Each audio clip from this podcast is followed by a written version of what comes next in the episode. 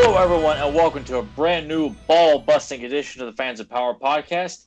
I am the co host that everyone hates the most, Tyler Baker. And with me, as always, is the, the, the triangle of terror.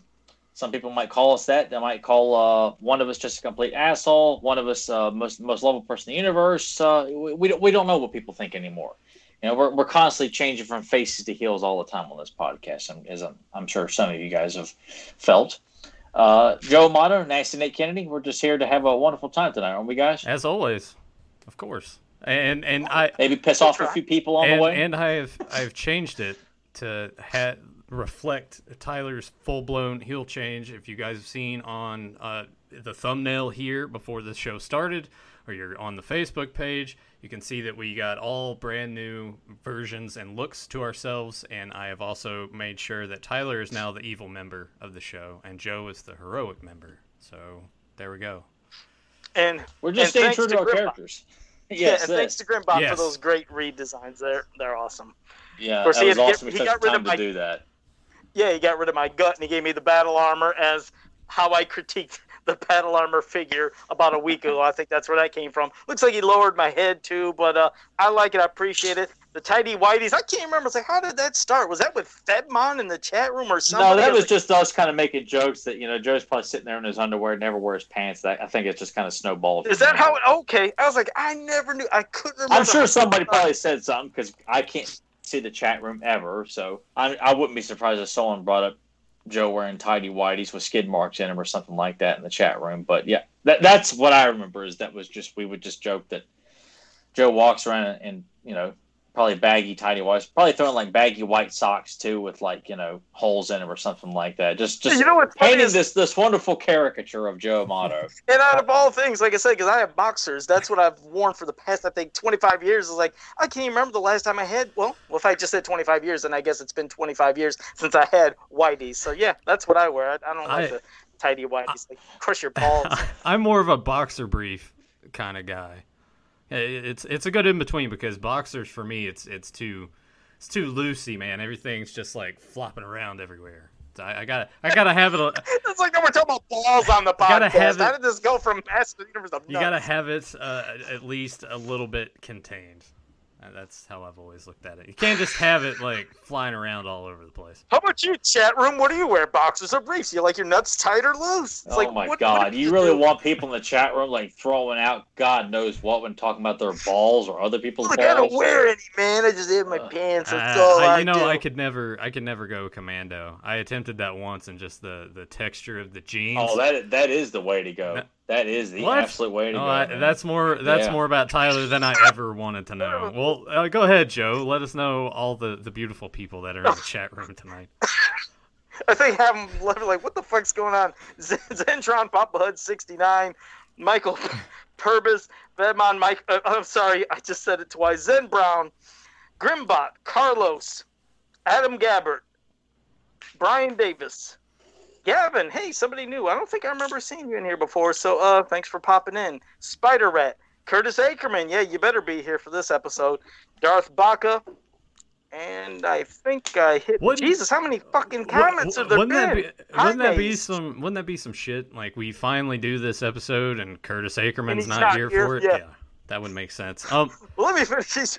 Uh, Jaime Mares, uh, uh, Jason Havlick, and now I think I hit and JSP. JSP just hit there. I think I got everybody. If I missed somebody, sorry about that. But damn, there we go. And I did, and I said your name right, Jaime. I said it right last time. I think. Can I we? But uh, can we ahead. talk about something non-Masters of the Universe related at the beginning of the show here? Because I, I, already saw something that uh, someone asked in the chat to kind of give our opinions. I know Joe probably has nothing to say because he never watches these, but Oh, I, am sure I know what this is. Probably just you know Joe's had a experience like with Taco Bell and damn near everything else we. Well, no, I, I, I was going to say yesterday was the DC Fandome event, and they showed off all sort Never all heard. sorts of things. The Snyder Cut trailer, uh, Wonder Woman 1984, but I think the the main thing that a lot of people sort of latched onto at this event was the Batman, the the little teaser trailer that they put out. It's about what two minutes long or so. Um, lots of yeah. uh, mixed reception on the internet about it, and it's kind of funny to me because I watched it multiple times. Um, and I, I'm all for it. I I have a friend. I didn't tell Tyler about this beforehand, but uh, I have a friend, and I send him the link. He's like, "Yeah, I already already watched it. It it uh, it, it looks like bullshit." And I was like, "Well, what do you mean?" He's like, "It looks like uh, here. I'll just I'll bring it up and, and read it really quick to you guys." I was like, Nathan, you have another friend besides me? What yeah, the hell, man? Yeah. I'm cheating on you with other friends. Uh, it looks like pretentious bullshit to me. So I gave him the laughy faces because I like pretentious bullshit. Oh, hang, well, hang hell, on. I'm sure he probably loves the Nolan no, films I, and does well, he? he? does. Uh, he he went on to say, "I give up on them ever making a Batman movie that will actually that I will actually like again." And I said, "If that's pretentious, what does that make the Nolan movies?" And then he said this It wants to be more important than it is. I know the Nolan movies had that going for them too, but I like the cast and the aesthetics. This one looks like it has some steampunk emo vibe to it. And I didn't go into details with him after that, but I think the reason that he got that is at the end of the trailer. For those of you don't know, like, go ahead and watch it. Takes off the cowl, and he's got longer hair than most of the other Bruces that we've we've come to know. But he's got he actually has the black makeup around his eyes which they never really did in the other movies when they take the cowl off. The the black makeup wouldn't be there. When they got it on, you can see it. When they got it off, I thought that was a nice touch, but some people are taking it that he looks too sad or something. I'm like, no, they're just it's one of the things I've seen people complain about as it, it doesn't seem right that they got the makeup there and then he takes it off and immediately it's like it was never there before and it, it doesn't that doesn't match. Um, I like the vibe to the trailer. I like the detective route. I like having the Riddler and like this weird. He's almost yes. he's almost like a serial killer. You know, leaving leaving note like he's always done, but it's just it, it's it's got a good darkness to it. We'll see how it goes. The movie could come out and it could be shit, but just based off of that trailer, I like what I see so far. I've been behind it all the way. I know other people were like, "Oh, Robert Pattinson, he was in Twilight." I'm like, "Well, yeah, you got to get past that. He's a, he can actually be a decent actor." I don't know. People are weird about that stuff. I know Tyler, you enjoyed it quite a bit. I've watched that trailer a lot. I watched it multiple times last night, and uh, a lot, uh, quite a few times today. I sent it to my brother. Uh, he thought it was awesome looking, and uh, I mean, I, I was on with the casting. Twilight sucks balls. I think that goes without saying. But it was like, you know what? I don't. I haven't seen any of Robert's other films, but I felt like just knowing what he's done and trying to move past it. And it's not like he's super proud of the Twilight yeah. films. But shit, um, it made him rich, so whatever. Yeah, it, it did. Can't argue with that. But I felt like I'm like, oh, I, will wait and see. Like, he, I, I like, I'm, i was cool with that casting. Me and Nathan talked about that on that podcast, and no one gave a shit about. Um, back when it was announced, and uh, I was just waiting to see a trailer. I was so happy to see the Riddler was going to be the main villain. Uh, that the Penguin was going to be in it, even though it was Colin Farrell. I was like, I don't know. Colin Farrell can suck a lot. Occasionally it'd be all right, but that trailer kicked my ass. Like God, it was it was it was it was gothic. It was it wasn't uh, super real world, man. Because Batman's a real guy. It's got to take place in the real. world. No, the hell with that, man. It looked like something out of a comic book, what like the Keaton's film, Keaton films do, where they look like they're, you know, just Gotham should look like a gothic or like a uh, uh, paradise. Uh, Long Halloween. It kind of reminded me of which I think they took inspiration from. Like just mm-hmm. it, it, they did. It, yeah, it looks like uh, a, yeah. There's some there's some characters from the Long Halloween in, in that. Yeah. Yeah. So. But I, I love the like. I want Joe to watch this. Like the hell with you and your phobia because of Friday the Thirteenth Part Eight, dude. Like I almost feel I think Joe would like the Riddler in this because I'm like, oh my god, like this this is a brilliant take on the Riddler. Like I love his voice, the music, the when when the logo comes cr- crashing in at the at the end of the trailer with the music. Oh man, it makes my nipples hard, dude. It's so so cool, man. And uh, Pattinson, the Batman outfit looks phenomenal. The um, little bit that we got to and the one, see in action, like the what little we got punches to see, felt look good. And then to, thank God to not see any fast editing, you know, or speed up bullshit, something the Nolans can never get right, where we actually see Batman beating the shit, of, uh, shit out of someone in camera. It's not sped up. It's not altered or edited. Oh, wait, what the hell did happen? No, you see it in camera. You know, if that was edited in any other way, they did a damn good job of making it look like that looks about as genuine as Batman could possibly be on screen beating the shit out of somebody. So hopefully it's good. I mean, it, it could totally suck. and whatever. But and and I see some stuff in the chat. I do kind of agree that it it seems like having another Batman movie, especially after you know the the the universe they were trying to build didn't really take off how they wanted it to. It just seems like too much in a short amount of time. I kind of link that to similar to Spider-Man in a way. It's just been like too much Spider-Man. That that people, because you know, like we can keep up with it, but other people are like, "Oh, it's a, it's another Batman movie. Someone else is playing Batman. Like, what is this?" Well, I almost felt like people kind of felt the same way when Batman Begins came out because I felt like no one really gave a shit before it came out and when it came out because it, it did okay. Yeah. But it was like after home video, and then Heath Ledger's announced the and people are just busting eh, nuts all but over. But it was place, also so. before comic book movies themselves became these big, huge tentpole things. That this is like the only movies that people go watch during the year, sort of vibe.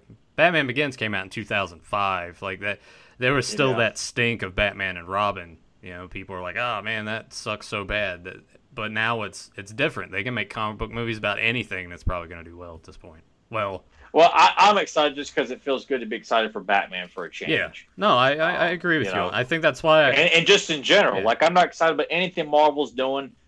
You know, maybe Shang-Chi, maybe we'll get lucky and that'll be an, an ass kicker of a film. Probably not. Probably just be like the same, same silly comedy club bullshit we're going to see with everything else. But I would hope something like that would be awesome. Or Blade. I don't see that happening either because Disney's afraid to be, you know, anything more than you know comfy cozy for for teenagers who don't read damn comic books and children. Yeah. And um, I and I do agree with some of the stuff in the chat about saying that for some of them it doesn't look different enough from the Nolan movies, just from the dark gritty aesthetic that the trailer gave a vibe to. Oh no, I think th- I think this look I think this looks a lot a lot more like the how Anton uh, Hurst or first I can't remember uh, Hurst or first designed the the Keaton, uh, the first Batman from '89, how Gotham looked in that film. I get vibes of that in in this. No, one. but but I, um, I can um, see why people would sort of think that though. I, I feel like this this well, one seems a little like more too, grounded within itself as opposed like the Nolan movies like even even before like he's always had this thing of trying to make things like grander than what they are and sometimes they just don't need to be. I don't know. Well, if well, that's why I had, that's one of my biggest problems with those films too. Sorry, Joe. Are you fine? Go ahead. Just, yeah. Just Sorry, this isn't a Batman but, but, podcast, but I I, I did yeah. want to talk about it. Go ahead. Yeah, but no, it just uh, that's where I felt like Nolan's films couldn't make up their mind. Are you going to be grounded in reality, or are you going to be grand? Because the times they want to be grand do not connect with the the the tone and template they're, that they're setting up, and then they decide to get kind of crazy and nuts all of a sudden. Like, okay, this this does does it just doesn't work. And from from you know you know from begins to, to Dark Knight to Dark Knight Rises, like it's that same premise. is it's, it's, it's grounded, man, because it's real people, and then they get out of control and they start going for the stars, and you're like, this this doesn't work, people. Picking you can't have it both ways here. Batman needs to be set in a fantasy world anyway. Yeah this realism. I'm so sick and tired of everyone saying I like Batman because he's a real guy. Shut the hell up, man. He is not a real guy because no real guy can go through the stuff that Batman does. That's what m- makes him such a, a phenomenal and character. And most uh, real guys aren't billionaires either. Uh, Grinch yes. did say, could it be that's why you're looking forward to this Batman? As it's the polar opposite to Marvel. In a way, I would say yes. Oh, for sure. Yeah, yeah. I, yeah, at least with this trailer, there was no hints of comedy and shit. But now, when they release the next big trailer that's probably a little bit yeah. longer, they could throw in a couple of zingers like, I gotta dress up like a bat. Clearly has issues. I mean, I mean, look at my car, man. You know, shit like that they did in the Batman Begins yeah. trailer. All right, well, we'll uh, we'll leave it at that. The Wonder Woman trailer looked okay. I still haven't watched the first Wonder Woman film. I haven't watched Aquaman. I watched Justice League a while back. I thought that sucked. Uh, the Snyder cut coming out. I watched the trailer. I'm like, okay, it looks like is that the, the elements are still there. Like, yeah, you're probably just gonna take out the the comedy bits that they threw in. I still don't see that being that good, and I hear it's to be about four hours long, and they're to break it up into parts to be on HBO Max. So it'd be just four one hour long parts, whatever. Uh, when that comes out, I'll maybe I'll give it a shot, see what it looks like. I didn't really pay much attention to anything else. But we can go ahead and move on from the DC Fandome, which I still think is a, a silly name. They had like the CGI, like you're in a dome, and WWE's doing the Thunderdome. I'm like, what is it with domes right now? What's what's that all about? Anyway, Joe, what would you like to move on to? Because we haven't really given you a chance to speak in a while. We could start off with the commentary on Golden Disc of Knowledge. All right. Well, well, yeah, we'll do that so we can get that out of the way for Curtis Ackerman, and then we can no. Um, I know Tyler gave his opinions on this episode beforehand. I want to say like it wasn't last was it last week or the week before? I can't remember what it was. Yeah, well, we, we brought it up last yeah. week, and I just gave a brief like, you know. But I, I know between the two of you, you're both not very. You're not like it's not your favorite, and it's and it's kind of there. And James Eatock actually gave this episode a seven out of ten, and I figured before go you guys go ahead. I got the link down below. Get that loaded up so you're ready to go. But I figured what I would do. Curtis, I was. Oh, did you want a rating already? Oh no no no no no no no! I was I was oh. gonna say what I was gonna do really quick while you guys are loading that up is read you some of the trivia tidbits from James's book that I have right here in my hand. It's also is it the New Testament you're reading yes. from? It's the the unofficial uh, the unofficial cartoon guide.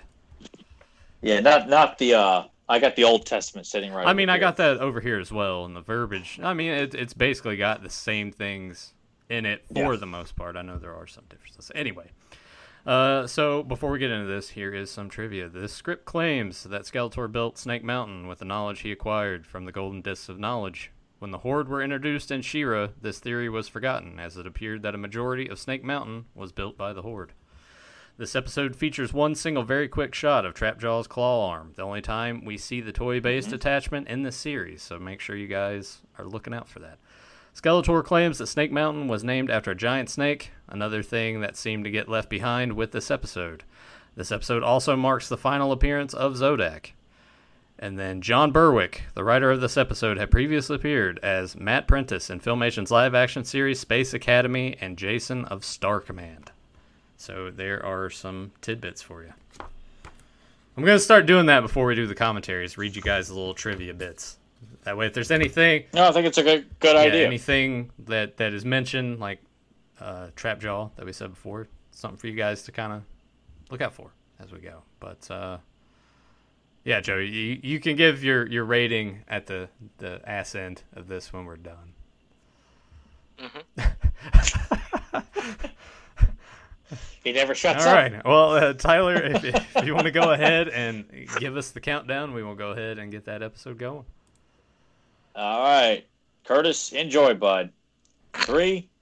Well, Joe's. Why, why is that funny, Joe? Why is that funny? because you're telling him to enjoy. It's like he might, but I mean, I, I, he, he, did say it's one of his favorite episodes. So well, well I, I, will say this, like I, I, yeah, I'm not, I'm not going to destroy or go or be ugly about this episode because I'm. It's not like the Star Child or greatest greatest show in eternity. It's not like that. I I just and we'll get into that. I'm we'll just give fair. our honest opinion. Well, plus yeah, yeah like we're, we're doing this, in, uh, you know, and I encourage fans. Uh, I think Captain Chronic also in the comments last week wanted us to do Wizards of Stone Mountain. So yes, the next commentary we do will be Wizards of Stone Mountain. So you know, if you you all have episodes you'd like us to review, it helps if you get off your ass and say something about it.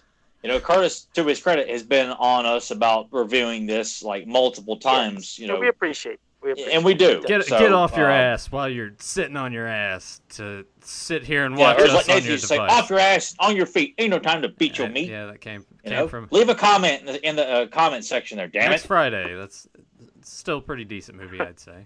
Well, that's the only only funny thing about that movie was just that line. That's because Nathan used to say it all the time, and I just thought it was funny when he did it. All right, all right. On to Golden Disc of Knowledge. So, all right, three, two, one, action. I imagine I'll probably be bombarded with ads throughout. So, once again, I may be like, "Hey, give me a timestamp real quick of where you guys are," and I can I had to play mine ahead of time to get rid of them. I hope it doesn't pop back up because I notice sometimes yeah, even when you yeah. do that, you play it ahead of time and you go back, it'll do it again. It's like you better not because this one had about thirty, I right. think. I would love to love to you know, and, and, David Weiss, who wrote the teleplay, who's no longer with us, but he wrote some of my personal favorites of the series as well, like uh, Betrayal of Stratos. Um, you know, how, like the the logic in using Zodak in the series because you just I would love to have like sat in like a writers meeting or something like that and how they decide, you know, in this episode, like they're kind of like giving like some toys, upcoming characters and vehicles from Mattel. Here, there's upcoming characters. Would you mind featuring some of them? Whereas Zodak was used sparingly only in season one, but it just kind of I would love to have known people's like logic and like I want to use Zodak in an episode, you know, because he's used in the search, uh, uh, quest for uh, search or quest quest for He Man, uh, this one of course, and um, am I missing one, Joe? I'll be honest. I thought I remembered three. I, the, the, the thing is, I'll just yeah. be honest about this. Is I mean, I was always so excited when Zodak would pop up, and this was my least favorite appearance of him because there wasn't really much for him to do. Am I saying he did more in the other ones? You know, like a little bit, but I mean, it just felt more important. This something just felt off as a kid when this episode would come on. I remember I never got excited. And again, Curtis, not being a dick to you, and I'm not doing it. I'm just I so I know what you're saying. Oh, fuck off, Joe. But um, I don't know. Every time I watch it, it's just so many things felt off to me. I mean, and as when we get to those parts, you'll see what I mean. But I mean, like even the part when the sorceress is going to talk to Adam here in a second, how she has to make mention of how she is doing it, and why it's like, okay, we've seen this communication before. Why is it feeling so force fed? But it's it's just when it starts happening later. Do I like the idea of other cosmic enforcers? Eh, you know, it's fine. You know, I like Zodak being, of course, the main one, and it is cool to see other cosmic enforcers, but something about this episode just always felt strange to me. Which, like I said, we'll get to when it comes. But well, I, I, will say this: like, I am not a fan of uh, expanding a lot of the characters. Like, that's why I've always been a fan of Zodak being the one. It, it, it takes away. That's why the whole King Grayskull thing and the shitty classic spot of having multiple. His unique purpose of being the cosmic. Yeah, it takes away the significance the of that character. Like, I don't want to see a race of Webstors or uh, a, a, race of beastmen. Like I just don't want to see that. They are the only ones. That's what makes them special and unique. That's why Skeletor hires them. Um, and uh, but I, I get why Curtis would like that idea because he had Kevin Sharp, our beloved friend Kevin Sharp, do a commission of a of Xanthor as a as a cosmic enforcer, which I understand that and I get why some people in the classics bios like like the idea of having like a green like lantern green lanterns. Yeah, but yeah. still, it's just like it ain't it ain't for me, and that's why I feel like it's a personal preference there. Um, and just the golden discs of knowledge itself, I feel like took away a lot of the importance of Grayskull. Which like, we're gonna get to, yeah. yeah. And, and, I'll admit that's the only thing I thought was kind of crazy was Grayskull looking nuts. I, I remember as kids like, "Oh, that looks freaky," but you're right. When we get to the whole idea behind the golden disc, you know, discs of well, knowledge, it just. I mean, uh, it, the the sorceress is throwing a far out party. That that's what's going on right now. I will say anything that takes place at night around Castle Grayskull gets an eight plus. Like whatever's going on though, it's always epic when you see the oh, beautiful oh, purple skyline around Grayskull. Like it just it just kicks so much ass. Like action sequences and I He-Man are always the best. We're seeing some kind of uh, similar animation that was in Daimar Demon when the the castle. There, I mean, I actually appreciate these trippy visuals with these creatures.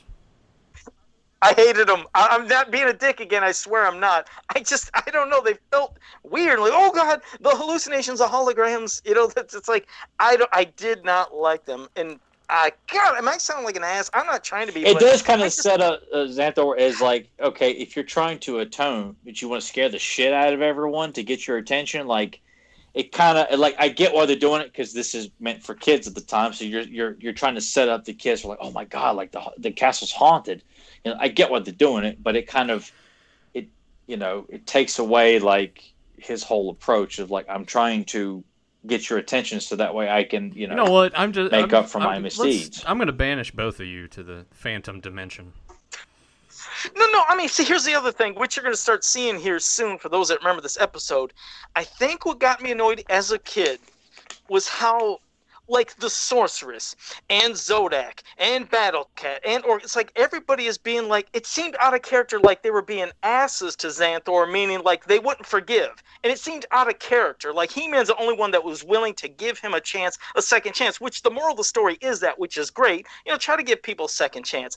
But it just seemed like it was out of character for the sorceress, for Zodak to like they almost didn't want to give him well, that other I, chance uh, until He Man, you, you know, made it a point. I didn't like that. But I just but you got to like think it. though that like they actually have the history with him to to see the effects of what he had done. You know, Zodak more but, uh, than but, anything. Yeah, that's what, I, that's what I'm saying. More, like the, the sorceress is like they're closer. She's always so sweet. She's nice. She's understanding, and there was just a way it felt uncompassionate. I just didn't like yeah, how the sorceress but acted. even it's just I, I, I kind of feel like it should have been left up more to Zodak to be yeah Zodak. How he important, could be yeah.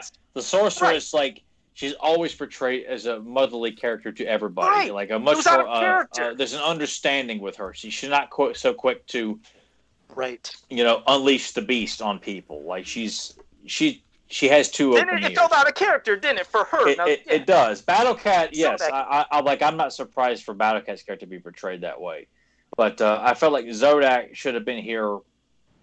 I think given a little bit more to play around with to kind of uh, play up the importance of like, yeah, dude, I, this is a big like, you know, it, it shouldn't have been just strictly He-Man. Like I think they should have added an extra layer of of danger to like Zodak really is very hesitant about this. Like I know you've only got so much time in a 22 minute episode for kids, but I felt like it should have you should have taken away that yeah, that screen time from the source and give it to Zodak to kind of build up that that Xanthor's crime was really really no, bad. I agree with that. You know, and you don't have to elaborate, but in, in you know to intensify the tension of like, can He Man trust this guy? But even back to Joe's point about, uh, and even yours as well about how the sorceress is sort of like the the nice one, the motherly. I feel like even the people that exist like that there's got to be at least one person in the world that really like triggers something for them to make them like seem a little out of character. Well, and I'm sure, but I felt like this is probably not the time to add the sorceress in as someone who's skeptical. This should have been like Zodak is aware of this conversation and immediately shows up to Grayskull. You know, he's, like he's alerted to the presence that he's communicating with the sorceress. Like he's like, all right, what the hell is going on here? What the hell are you doing here? Like immediately ready to like put the hammer down on this guy it just felt like a lot of stuff just pretty much it, it, just like it came so quick. If this is something that happened so long ago and all of a sudden now he wants to atone for it and these things that are supposed to be so important that had all this knowledge like now you come out of nowhere? And then when we eventually make it to snake mountain and you see where they're at and how skeletor you know tells the story of building snake mountain with them it's like okay these things are so freaking powerful. It's like why wouldn't we have known about them earlier? It just seemed it seemed rushed. Something just felt the whole episode felt off. I mean, I, I love again Zodak myself. I always loved him showing up. This episode, not much to him. Xanthor, like you said, yes, other cosmic enforcers. Some people wouldn't like it, some might, and I can understand why Curtis would like it. I mean, it is cool, but I, I just, man, I just remembered as a kid, I just never got into the episode. Everything just felt strange, including when when we get to Snake Mountain, we get to the part I'll mention it. Just there's things I'm like, now and what? I don't know i questioned so much as a kid and it always stuck with me. So i'm not trying to be a I will say this i think i think xanthor would have been written better if he was turned human with no powers.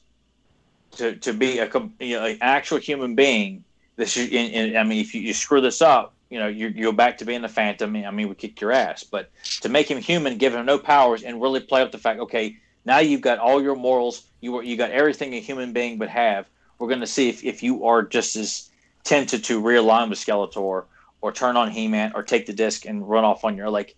I think really playing up how vulnerable he is as a man in, in the temptations of of being immortal. I like guess that's why not... they left it. Then at the end, you know, like where he's still in his phantom form, and Skeletor promises, "Oh, you give me the disc back, I'll give you that human form." So it's like which, which that, that that whole discussion meant, meant nothing after he's already been told, even the Skeletor doesn't know that. Like Skeletor, I've already been offered the chance to go back to normal. Like you got, to, you know, that's why I felt like they should give Skeletor more to work with. Well, and the show a lot of times does not have continuity. There is a lot of continuity errors, which is why there's so many artifacts that are almighty powerful. Which really, Grayskull should be the definitive source, even above the Star Seed, you know, the Golden Discs pick your poison, whatever your your your, your favorite artifact is in Master Universe and She-Ra. Like Grayskull should be the. I mean, it's the source of She-Ra's power, the source of He-Man's power. Between the two series, there should be nothing, nothing between the two shows that is more powerful than Castle Grayskull itself. I mean, you cannot argue that. Have artifacts that have great power and, and all and, and so on and so forth, great weapons, but they should not be built up uh, to supersede Grayskull's purpose on the show. And the senses of, again, not being an ass, but senses of cats and animals, they know usually intentions of people. And you have not only just a normal cat, you have battle cat, somebody that's imbued with the power of Castle Grayskull. You figure his senses would be a little better of knowing Xanthor's intentions. So that was just another annoying thing for me. It's like battle cat won't let up either of just not trusting, not trusting things. Oh, you put me in this uh, in two traps when you'll say that later. It's like really, it's like he didn't do that, but. Uh, again, we'll get to the part, and you'll see what I'm talking about when we get to the part with um, these discs here. The things that made me think, what the you hell? You guys want to throw me a, a timestamp real quick? Let me know where we're at. We're I'm at, uh, 11:22. Okay. Yep, we're pretty much right on par. Curtis is gonna unfriend uh, me now on Facebook. Sorry, Curtis, love you, man. hey, you found out they're fakes, and it's like, well, why they be fakes? And like, oh, well, Skeletor, you know, there's somewhere else. But then that's the thing. It's like Skeletor is already he knew that oh it's here and here's a trap i'm like but how and when and what it's like everything was just so damn convenient it's almost like he felt like oh we knew you were coming and here we go and i'm gonna trap you i don't know and uh, uh why does this I really talk so much? I, got I was just gonna say Grim Two has a point that he says cats aren't clairvoyant. I, I think dogs read people better, Joe. So Oh, okay, thanks. Well, I know when I had a cat a long time ago, little old fucker, he knew when I was upset or angry. I mean, son of a bitch, plus, uh, how many cats talk, Grim? I'm going to choke him. I'm to punch him right in the fucking throat. Sorry, Grim. Wow. God damn, it's a magical cat that talks. Oh, sorry. Back to you, Tyler. uh, but no, I, I, really feel like I, I think the whole ploy of having fake discs should have been swapped for the actual real discs. Because I, it almost, it, the, the items itself, too, like saying that Skeletor used this stuff to kind of benefit himself. I kind of felt like there's statements that kind of overhype something that really doesn't pay off that much. Like, do none of the discs help Skeletor build Snake Mountain? Eh, I, I kind of, I just, I, and there, and I don't also buy the fact that the Horde resided in Snake Mountain either. So there are certain things of Filmation I'm like I don't subscribe to those. Well, I, I mean that, that's ideas. probably why uh, when we read it in the trivia, like it, things like these are mentioned and then ultimately kind of just forgot forgotten about or kind of well, and that and that's what happens in a lot of these shows. Yeah. A lot of these items are are hyped up, and you you like what you like, you know, and uh, but it, it just kind of for Skeletor to hold on to something that's so sacred and no one else bothered to take it from it. I mean, I get now obviously we're we're we're being a little little too tough in terms of like pointing out certain things, but an item that is hyped up by the dialogue and what we're given here is just stuff that I just could you just I can't help but notice. As I'm sure people will point out plot holes in various other episodes as well. But um I, I mean, that's kind of why I've, always. I just... get it from like, all right, let's go into the the standpoint of as a kid you're watching. God, Skeletor's scared as these fucking things. That yeah, that's something I gotta call foul on as well. He's in Snake yeah. Mountain, the most you know frightening place on the planet. Like, ah, I gotta call foul. On. Holograms, fuck, that's my weakness. oh, Which they God. did the same thing in the Secret of Grayskull too, where they got Skeletor, Cobra Khan, Clawful, and Trapjaw all scared to death of of uh, ghouls and ghosts in Castle Grayskull. Which I'm like, ah. I don't buy yeah. that either. And I I was gonna say I get seeing like if you're watching it as a kid how we are 14 minutes into this thing and action wise there's not a whole lot going on right now that it could be sort of boring to a kid. And there were some episodes that, and Joe's already said it. There are certain episodes for me as a kid I didn't enjoy as much. There's some that I grew to love as an adult. Some I'm still kind of indifferent to and some I've loved as a kid and still love as an adult. So it's it's a mixed bag of emotions on, on a lot of episodes, but it just kind of depends on what you've taken a like. Like Negator, I thought sucked as a kid. I love the character now as an adult. But th- this is what I, I, really wish that Xanthor was was was mortal, and may, maybe a bit of a sorceress or something like that, which is why he was given the duty of guarding the golden disc. Because we're not, you know, I just I kind of feel like that his gift of mortality could be easily taken away from him. This is all about testing. Like he's given his powers back. Are you really going to use your powers for good and get and get the golden disc back? Are you going to take on Skeletor or like I just felt like there's so much you could play with with the character. Uh, and there was the claw arm. We just we just passed it. I guess Joe's falling asleep over there now. Kind of like I was, like I was doing when I was watching SummerSlam before I came in to do the show. Oh. I guess the figures look cool. I mean, if anything, Curtis, you know, seeing other, you know, Cosmic Enforcers as figures is cool. I just, I don't know, man. I hated being so down on this episode. Why? And then when Skeletor, eventually you're going to see him pop up here after, of course, you know, He Man knows, hey, this might be the marker. And then he starts smashing to go down and down. But when Skeletor does what you're going to see in a little bit, at one point I think, okay, what the happened? Where did Skeletor go? But then he's gonna pop up somewhere else. But I just, I don't know the whole thing. You're gonna find out why it's called Snake Mountain, and I don't know. Just Nathan, go ahead because I don't want to sound like why? a downer. God damn it! But... Why? It, well, it, but that's that, that's see, a good thing though. Like it's a good thing to actually have that perspective from Joe every once in a while. Joe, you, you can't just like everything. Like if you don't, uh, Joe just can't be the lovable teddy bear that everybody comes to because he's gonna like everything, you know. Whereas you know it's, you know, I, I feel like there's things that can be improved on this episode to make it better. Like, yeah, I, I which I, I do feel like in Snake Mountain, just like the uh, the how it's portrayed in Golden Books, where the snake on Snake Mountain is actually alive. Like I think Snake Mountain should have a large snake in there somewhere. Of course, this is not a giant snake; it's the, like the same kind of like fish serpent that we see in multiple episodes. But um, I'm fine with Skeletor, Skeletor having a, a, massive snake that he probably feeds, you know, prisoners to or something like that. But Snake Mountain, I, I I'd say it's you know it's a throwaway line why it was named that way. Um, I'd say more but you know, I mean, like, right frightening like, as hell. Yeah, because like you know when Skeletor's you know there and there's the disc, but he brings the snake up. You figured I thought Skeletor would have been guarding by the discs, but just nobody was there. Then of course Xanthor gets him, but then that leads to the whole thing here, the deal. If you do this for me, I'll give you this, and but you see Xanthor is trying to do the right thing, which is good. Like I said, the moral of the story I did like because I always believe you should give people a second chance. You know, just if somebody did something bad, you hope they do it right. But like how he, you know, He Man runs at home at the end. But if they keep doing it, maybe it's somebody you don't want to be around. You know, like he's trying to say, there might be a bad crowd, there might be really bad eggs out there. But otherwise, it's nice to give people a second chance. But Oh, just something was really like like this whole sequence like, here. This, this should be strictly between Xanthor and Skeletor. He-Man, Battlecat, Orko. They should be still fighting the evil warriors somewhere else. Like they get lost Xanthor knows where they're at because he, he's in Phantom. He knows where they're hidden at. This whole sequence should just be nothing but temptation on his part. Like Skeletor playing up the fact that you know I can do more for you. I can I can provide you with more power. Give me the disc. You and I will roll it out. Like there's so much more you could play around with.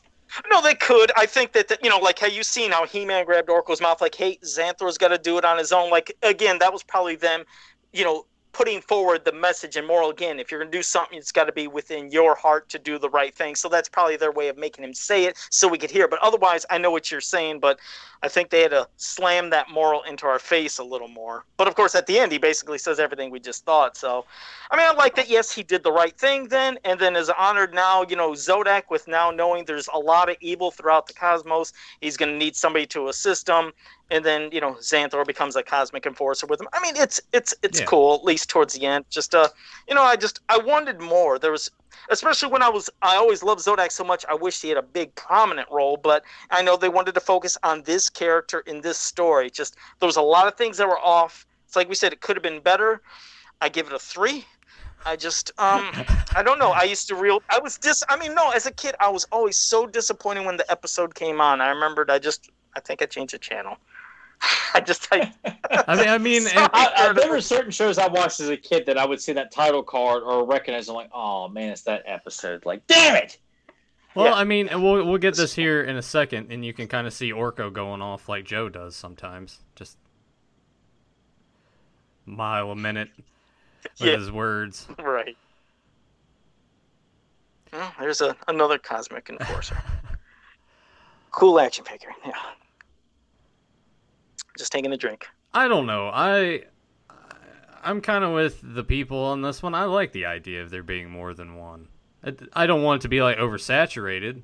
Uh, you know, we don't need like VK Wall Street over here being a cosmic enforcer, but like I like the idea that there can be more than one.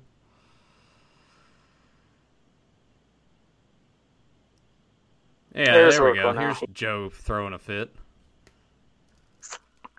And then yeah. he knocks so his tablet over. Have... Ah, motherfucker. yeah, yeah, exactly. And again, good moral. I mean, that's the only thing I could say about the episode. Yes, it was a good moral. And it was used again in Betrayal of Stratos, which was also written by David Wise, who wrote the teleplay for this episode. Coincidence? He loved, I think not. He loved those damn morals. So, yes, that's it. So, um, Curtis, again, no, really, thank you for suggesting that. Like I said, Will, if you guys give us suggestions on anything, whether it's a commentary or a mini comic or a character you'd ever want to hear us talk about, go ahead. It's not like we're gonna rip them all to pieces. Just it's honest opinions. That's mine. I wasn't a super fan, but it was still nice to at least discuss that episode, which I gave a three out of ten.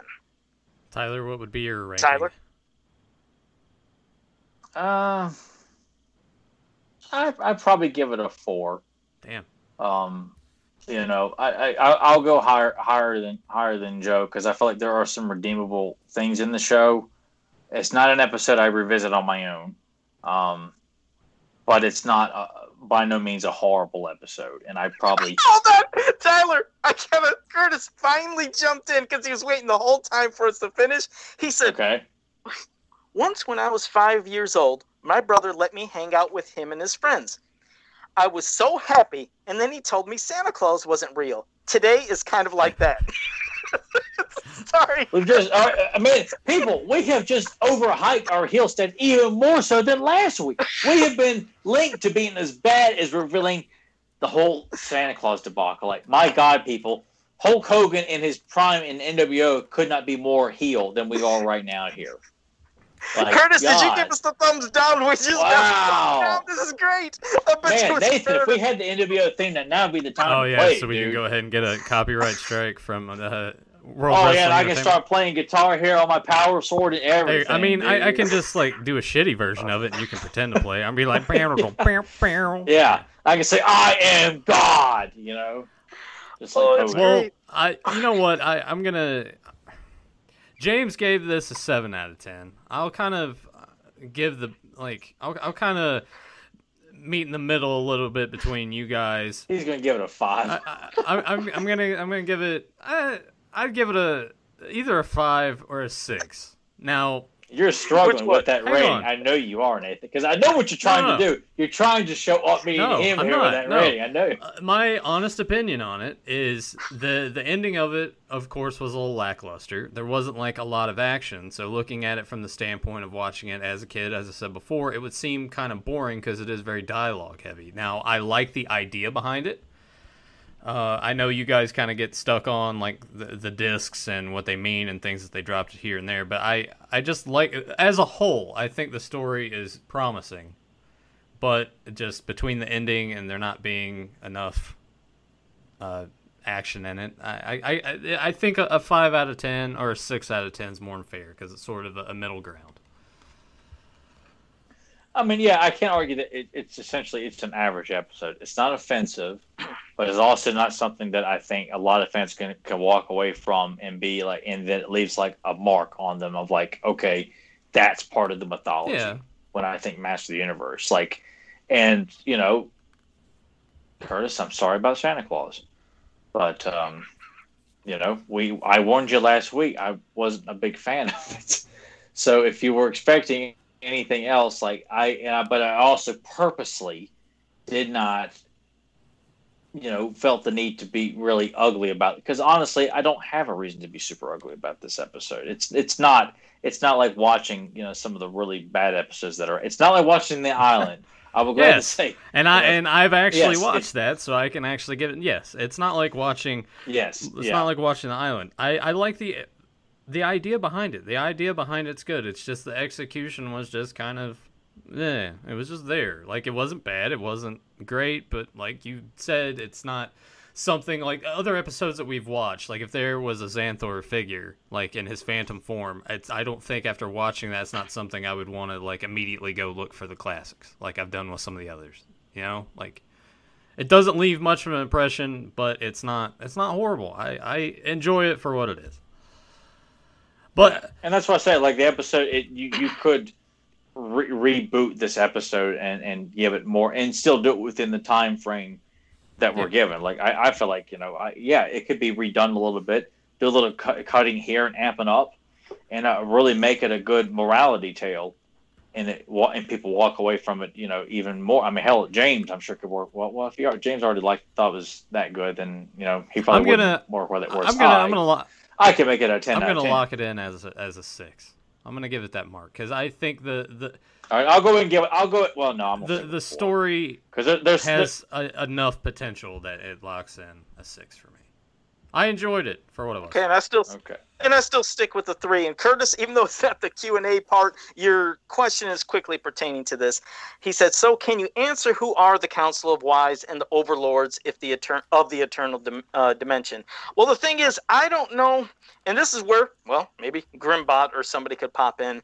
I know that early on, and especially when they had some of the early literature, like some of the books and shit I have, it said Zodak led the Council of Elders in the Hall of Wisdom before it came became Castle Grayskull. Mm-hmm. So I don't know if that was a way of them kind of like doing their mixing if they were trying to say that was kind of like the council of elders or this was a completely different council i'll be honest i didn't know how it was in the filmation cartoon if it was ever really stated but i mean i thought that was the first time i really heard of the council of the wise were they mentioned more tyler than this episode I honestly like remember that that those kind of things were mentioned in the Bible that Michael Halperin wrote to, to kind of give people an idea of what they need to follow, and then after because is the but did they always say wives or was it elders? Because I always know they said elders, council, council of elders. Yeah, yeah. They, so that's what I'm, they, yeah. These I just kind of felt like you know it was written.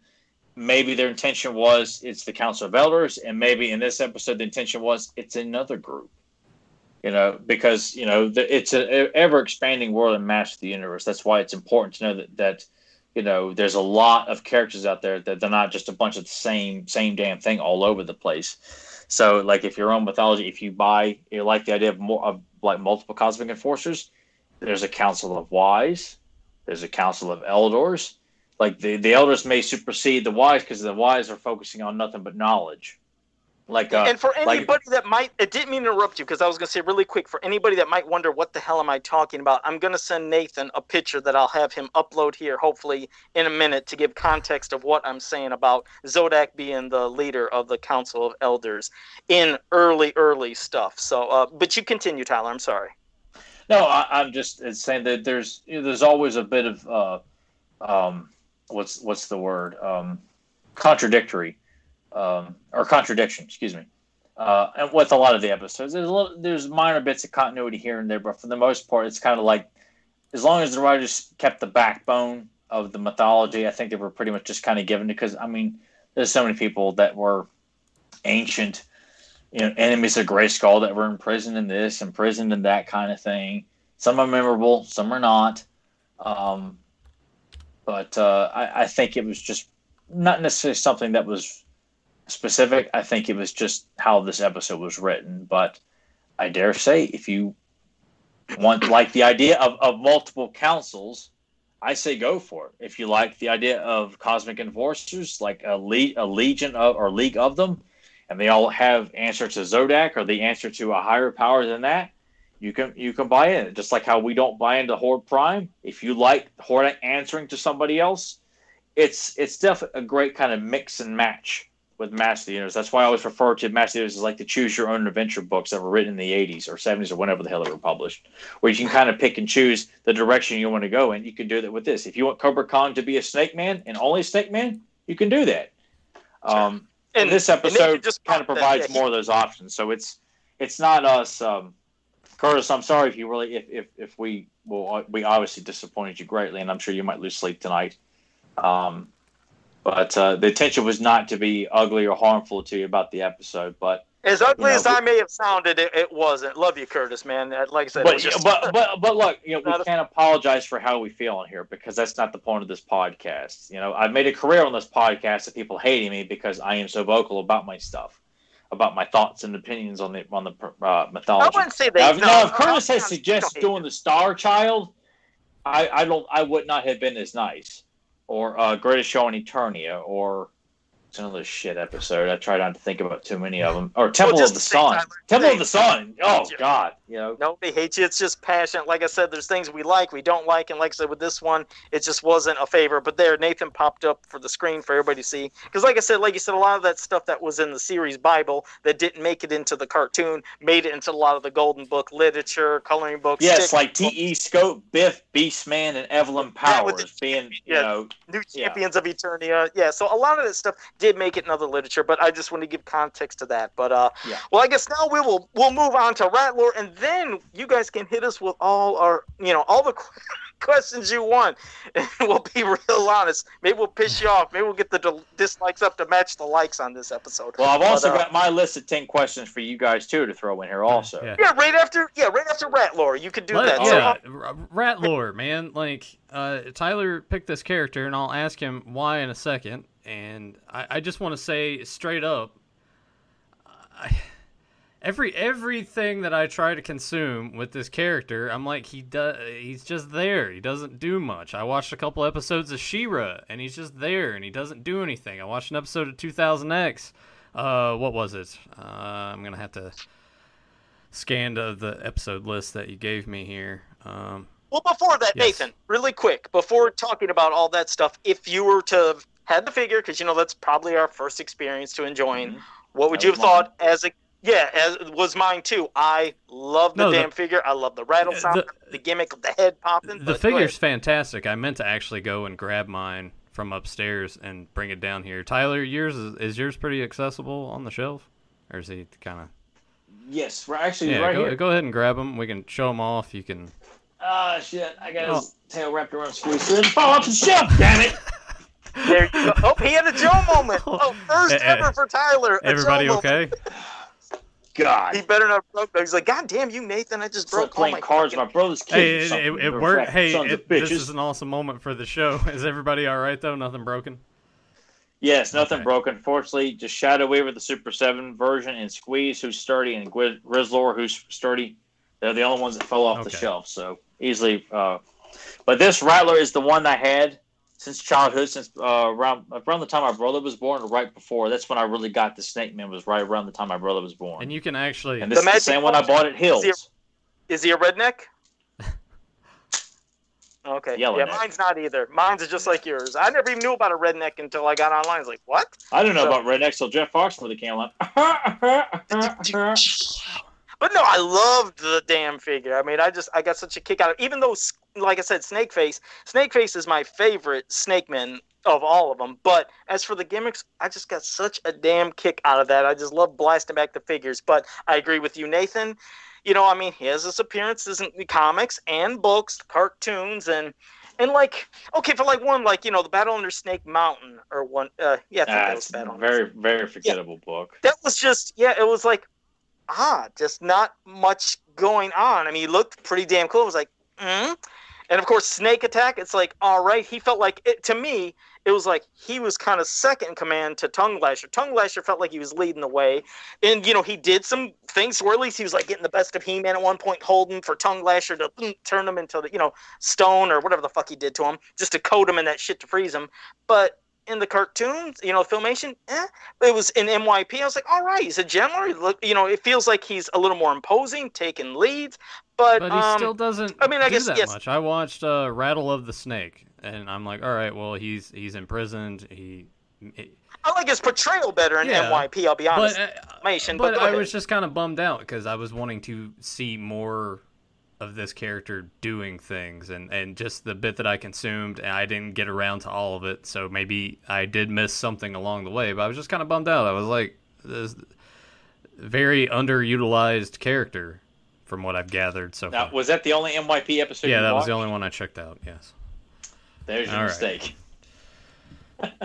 the Snake Pit which is the episode that uh, introduces him Cobra Khan and Zodak like Rattler's got a much more um, prominent. Not that it's a massive fight, but you know he's fighting Zodak one on one. He's fighting Teela one on one. I love his voice in Snake Pit. Like that. That's my favorite like portrayal of Rattler is in that episode. His voice is perfect. He's very menacing. Like when he's like striking his head at at um, Zodak and Teela, I just thought like it's just it's, it's really cool. Like they they're trying to squeeze in a whole bunch of stuff and then hands it King Hiss, but um, and then right—I mean Rise of the Snake Men, you know, as we all know, one of the, the greatest like getting it's, it's the the biggest build up, and then it's just like it's like a really bad hand job or something like that. You know, just it's like oh oh it's building, it's building. Wait wait why did you pull your hand away? Oh oh oh no man oh that oh, sucked oh, man. Oh. Those you assholes know? taped over yeah, the game. Like basketball there for you. yeah. So it's it's but but Rattler I will say was and, and honestly all the Snake Men, you know, they were all perceived as not simpletons, not morons in MYP. I just don't feel like a lot of times they were given the best stories. Well, if uh, if we were to take MYP completely out of the equation, then I I feel with Rattler you don't really have much of anything. I I love Snake Attack, and I and Joe and I have kind of touched on this before on a few occasions, but Rattler was mute in Snake Attack, and I I would love if he was portrayed like that constantly as a mute character that you only know he's there before he strikes because his tail rattles. And as we all know, like I mean, I'm sure a lot of people are this scared, snake scared the shit out of me. I saw one in the lake yesterday. Had to get my brother and, and, and my nephew out of the water, hoping that God oh, was to I thought you were going to do a thing like uh, what was it? The thing that you did didn't you do something before where you ran away from was it a dog or something and you left your brother behind?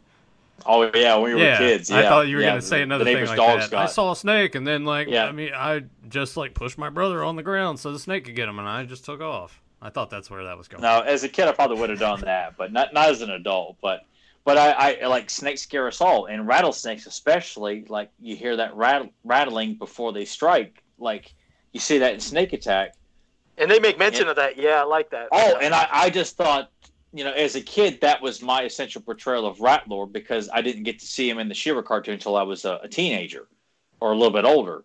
Um, so that's all I really had to go on, other than a few other mini comic appearances and stuff. And he speaks in uh, uh, King of the uh, King of the Snake Men, but the, his portrayal because that's the mini comic he came with with Snake Attack. That that was the one that uh, Tongue Lasher and, and Rattler came with it was a very prominent portrayal. Like Tongue Lasher, if he's going to speak, why not make him a, a, bragging asshole, the braggart that Skeletor calls him, the guy that's just is so eager to appease King Hiss that he can kick He Man's ass and Rattler's there just because they're they're buddies. They're they're a tag team. They work At least together. Rattler's getting something done. Like I said, first, it's a very memorable you know comic cover for Snake Attack. I mean, it's oh, really absolutely. striking. Love it. Yeah, and then when he does, like I said, get He-Man in that issue, it's like he is doing something. It's not bumbling. He doesn't feel well, like and, you know, and that one panel shot that Bruce Timm did, where He-Man hears the rattling and it's like there's a dark shadow over He-Man's uh-huh. face. And then, and then grabs him. Gotcha. I mean, yeah, it's it's yeah. so beautifully illustrated and uh, I, I, really wish Rattler was portrayed like that, much like how Beastman was mute in the live action movie. Same thing, same thing with Sora. Like having mute villains, it's one less thing to worry about finding dialogue for, but it, it maintains their stature as a legitimate badass. Well, especially like when would, you have a thing with Rattler, to, as you said that, like he he doesn't have to speak. Like he's got that to speak more for him. You know, like the the rattling. Yeah, yeah, that makes. Yeah. That, yeah, that, that fear tactic of like uh, one of my favorite cards, and Rattler's unfortunately is very piss poor, but one of my favorite ones is the one with Tongue Lasher and and uh, Sy-Klone is walking through the marsh up waist deep, and, and Tongue Lasher is like creeping through the marsh, get ready to strike with his tongue. Like, imagine being out there and you hear a rattlesnake out there, or even attacking Rio Blast, you know, because rattlesnakes out in the desert or something like that. Like Rio Blast being, uh, you know, ambushed by Rattler from behind a rock as you hear the rattling. You know, it's Damn it, man! I, am not I a. not hired to write anymore. of this. I'm shit. not afraid of snakes, by the way. I. Oh, I am. Say that. I actually have. Uh, I, will go ahead and pop this picture up here too, while you guys continue to talk. And I, I want to apologize because I feel like I've sort of dropped the ball on the Rattler thing because I didn't check out. I didn't mass consume everything like I probably should have. You know, you can't. Well, there's too much okay. Then we can kind of we can kind of like uh, fill in the gaps, which I think that works out just fine. But um, but you know, you speaking Tyler on Rat uh, Rattler's like, uh, I mean, first you said Tongue Lasher's card art, which I did love, but Rattler's, I remember as a kid and even now, I always hated it because the perspective of how his head yes. was striking looked, yeah, it's so awkward. Very like, off. I don't like, and, and it wasn't Errol like McCarthy doing the artwork. It was it was the guy who did I think the snout spout artwork because the art the the look is very. You similar. can tell and, differences and the, on some. Yeah. yeah, and the perspective is off on snout spouts also. I think it's just it's not it's not very good. Um, One of my um, least favorites, yeah, is Rattler's card back art. They, they, we'll have to do that sometime. Maybe some of our favorites and least favorite well, yeah, card back because cards, there's yeah. a whole there's a I mean there's more most of them are really good. There's very few bad ones. But Nathan had, uh, had mentioned something to what we were talking earlier this week about that that Rattler like he's a member of the Horde. I said King of the Snake Man, you know, bridges that gap, and I, I like that. So you can almost like watch the She-Ra cartoon first, go back and read King of the Snake Man from in there on it, and it kind of ties Filmation he-Man, She-Ra, and then into the mini comics all together. So that way you do have a bit of continuity because I feel like there are certain times where they do follow what was essentially portrayed. And I like the idea because if you look at the uh, like some of the concept drawings for like Tongue Lasher, he was portrayed as a horde character, which is why he looks the way he does in the in the She-Ra series, and looks completely different in toy form and mini comic form. Um, but yeah, it, it's like soon as they're brought out of the, out of the uh, the pit in Snake Mountain, like Cobra Khan's like your, your your spells aren't working. These are the Snake Men that work for the Horde, and King has to dresses them down for like well, we had no place to go. Like you know, Horde gave us work, so I like that. I like that the fact that Cobra Khan even knew who they were, and almost as, it'd been awesome if we got to see in earlier Horde comics, Tongue Lasher and Rattler like attacking Grayskull like in Hordak: The Ruthless Leader's Revenge like, how awesome would that have been to see those two Snake Men running alongside with Mantenna, Leech, and Grizzlor? Like, oh man, yeah, Snake Attack is about this here, people. Yeah. Snake Attack, I mean, he had more of an impact and better performance in that than he did in the what six, seven episodes of Yeah, he was Ultimate Battleground, just generic throwaway henchman. Revenge of the Snake Man, generic throwaway henchman. Uh, King of the Snake Man eh, is all right in that one, but uh, I, I, Snake Attack that's his most shining moment. Snake Pit I think is his best episode. Um, overall, like he's got some good moments. Like Rattle the Snake, I kind of like the idea of him building up a bit of a feud with Cobra Khan because they're kind of working together when the Snake Men are introduced. Um, so you kind of have that kind of God, you got me thinking now of horrible card back art. I can't get that out of my head well, after doing that. I'm thinking. Oh, it's a shitty card I mean, art. I mean, yeah, that would that would uh because I've seen stuff on other like YouTube channels, uh, specifically like Cultaholic when it comes to wrestling stuff. They do tier lists where it it, it like has A B C D F, or you can do it however you want. Like, uh, maybe we could do that with the the card back art. Find a way to finagle that, get all of them, and then I can put it in a tier list. We should do that maybe in the next week's up. Uh, well, uh, whenever our next episode is, we could do some about uh, card uh, yeah. back art. But yeah, pretty much that. Yeah, we could do, and, and I'll I'll kind of discuss about that when we get into the questions. I popped up that picture of me holding a snake. That was from uh, Woods of Terror. That was like a haunted. Oh, I got to see it. Hasn't come yet. I got that thirty second oh, delay. No, I, so I did hold on to a snake too as a kid, but I wasn't as you know I, I don't know. I just, I've just, you know, snakes in general, I just find them oh. quite frightening. I, have seen a few out in the wild. One almost attacked a dog. Yeah. So I was not, you know, that's that. that that's where you go. Oh, Joe, I had already put it up and then like taken it down because Fedmon was like, Jake the snake. Oh Jake shit. the snake looks like he's only has six months to live. Oh wait, that's Nathan. Ha ha ha. Oh okay. He's no, got a million yeah. of them. So yeah, so Rattler. I mean, yes, he is a great character. His portrayals weren't maybe the best in some canons. Some pretty decent. So yeah, lots of room for like, improvement. Much like Golden Disc of Knowledge, lots of room for improvement. Lots of improvement. So um, now I'm going to pass it to Tyler. He's going to do something. He was talking about. You say it, Tyler, because I know nothing what's going on. But go ahead. I just put together a random. This was kind of like spur of the moment. Ten questions about your all's personalities regarding He-Man, and it's it's it's a quick like rapid fire like. They're just things about your personality with He-Man. And Nathan, if you don't have one, you can throw in uh, another property that kind of fits the bill. If you don't have one that that follows along with He-Man, like exclusively. Okay. Like the first question is for you guys as fans, the most exciting Master of the Universe moment, whether it was getting a toy, seeing an episode, the most exciting moment that comes to mind regarding Master of the Universe for you personally, from childhood, adulthood, could be any time, could be anything. But what is the most exciting moment you could think of? I almost have two that just uh, go together, and it's both okay. pertaining to my parents. Uh, one was just the excitement of Eternia because I remember it was it was snowing. It was real bad. Well, you don't have to get long winded, Joe. we we just kind of rapid fire. Uh, oh, rapid fire! Uh, real quick, all right. I get the let, let, him, let him tell, his, let him tell the story.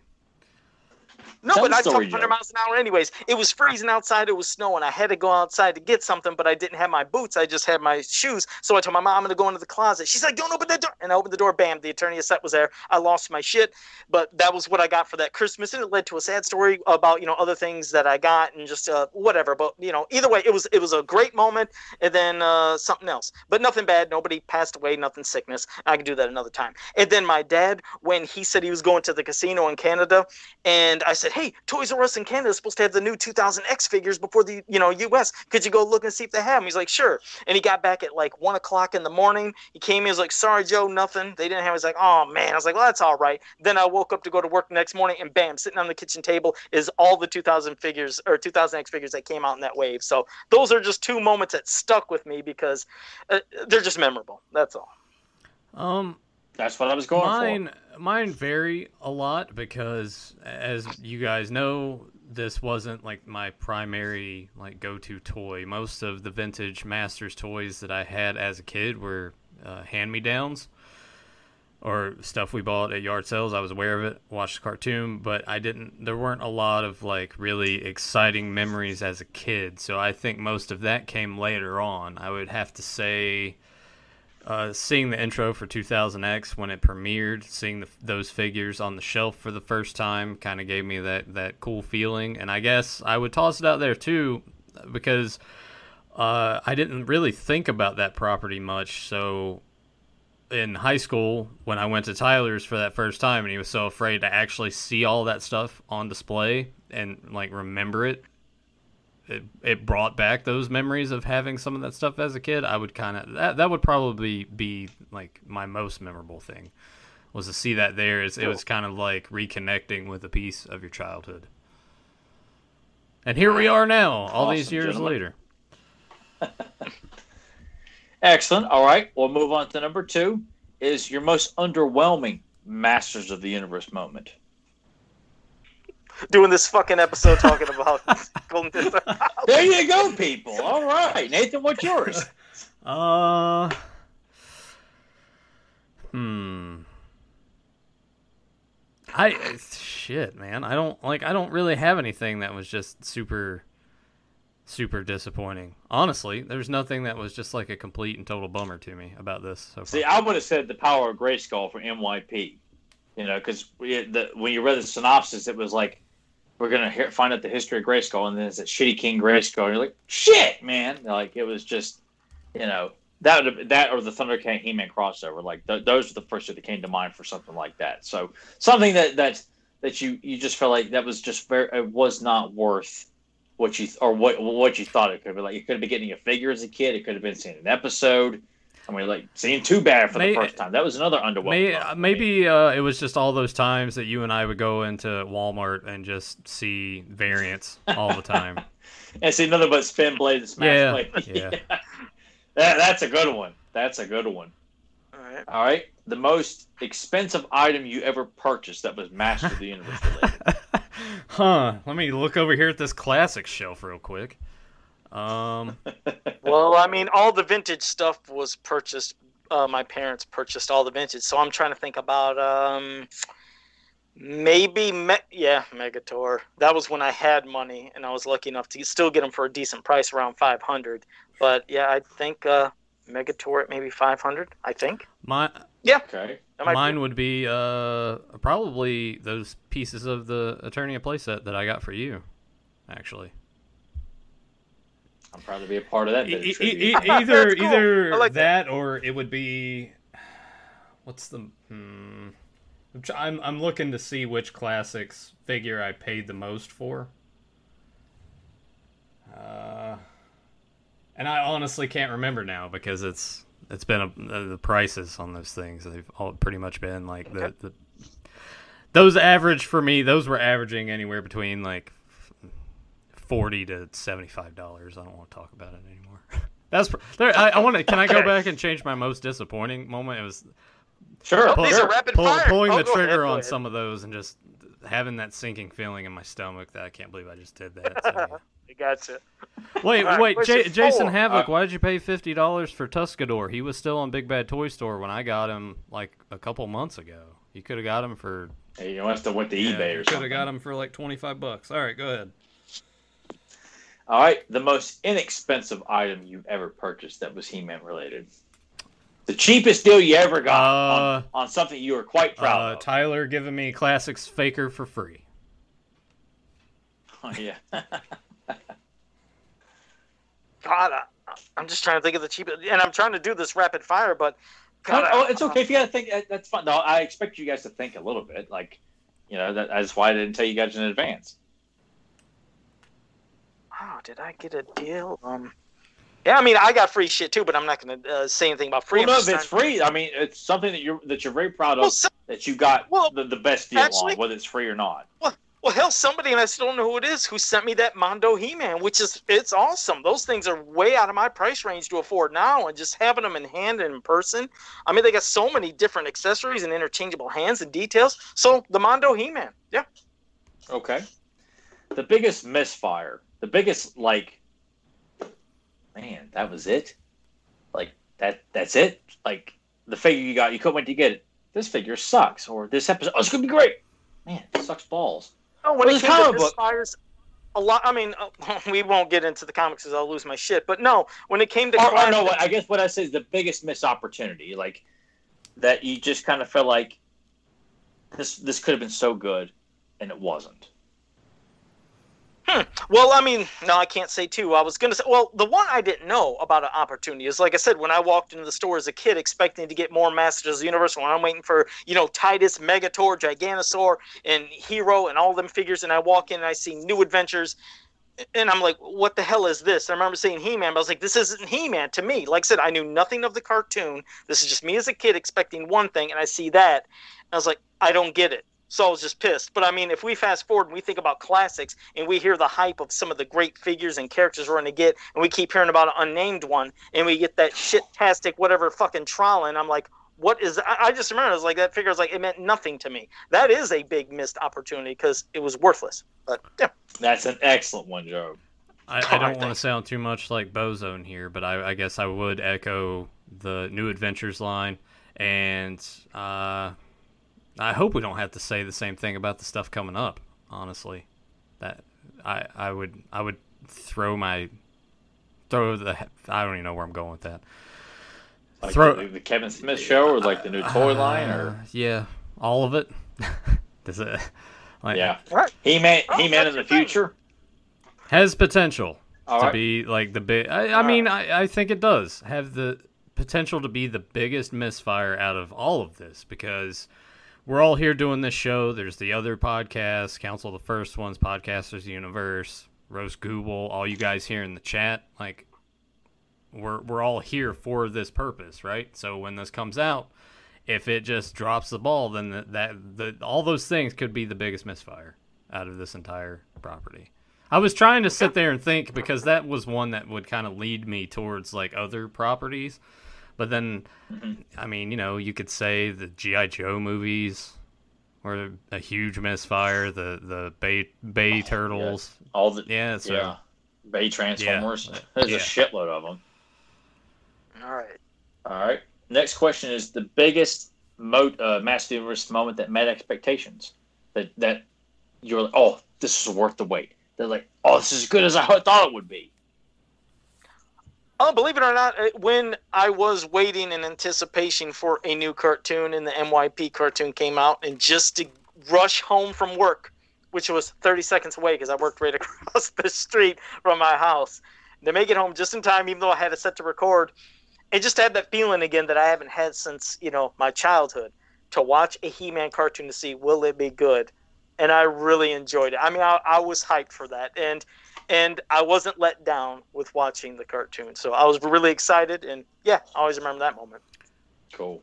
Uh, I would say even though ultimately I didn't end up liking it that much overall after a period of time, and this this strays from Masters. I would have to say uh, how excited I was checking out the the 2000 was it 2003 Turtle show.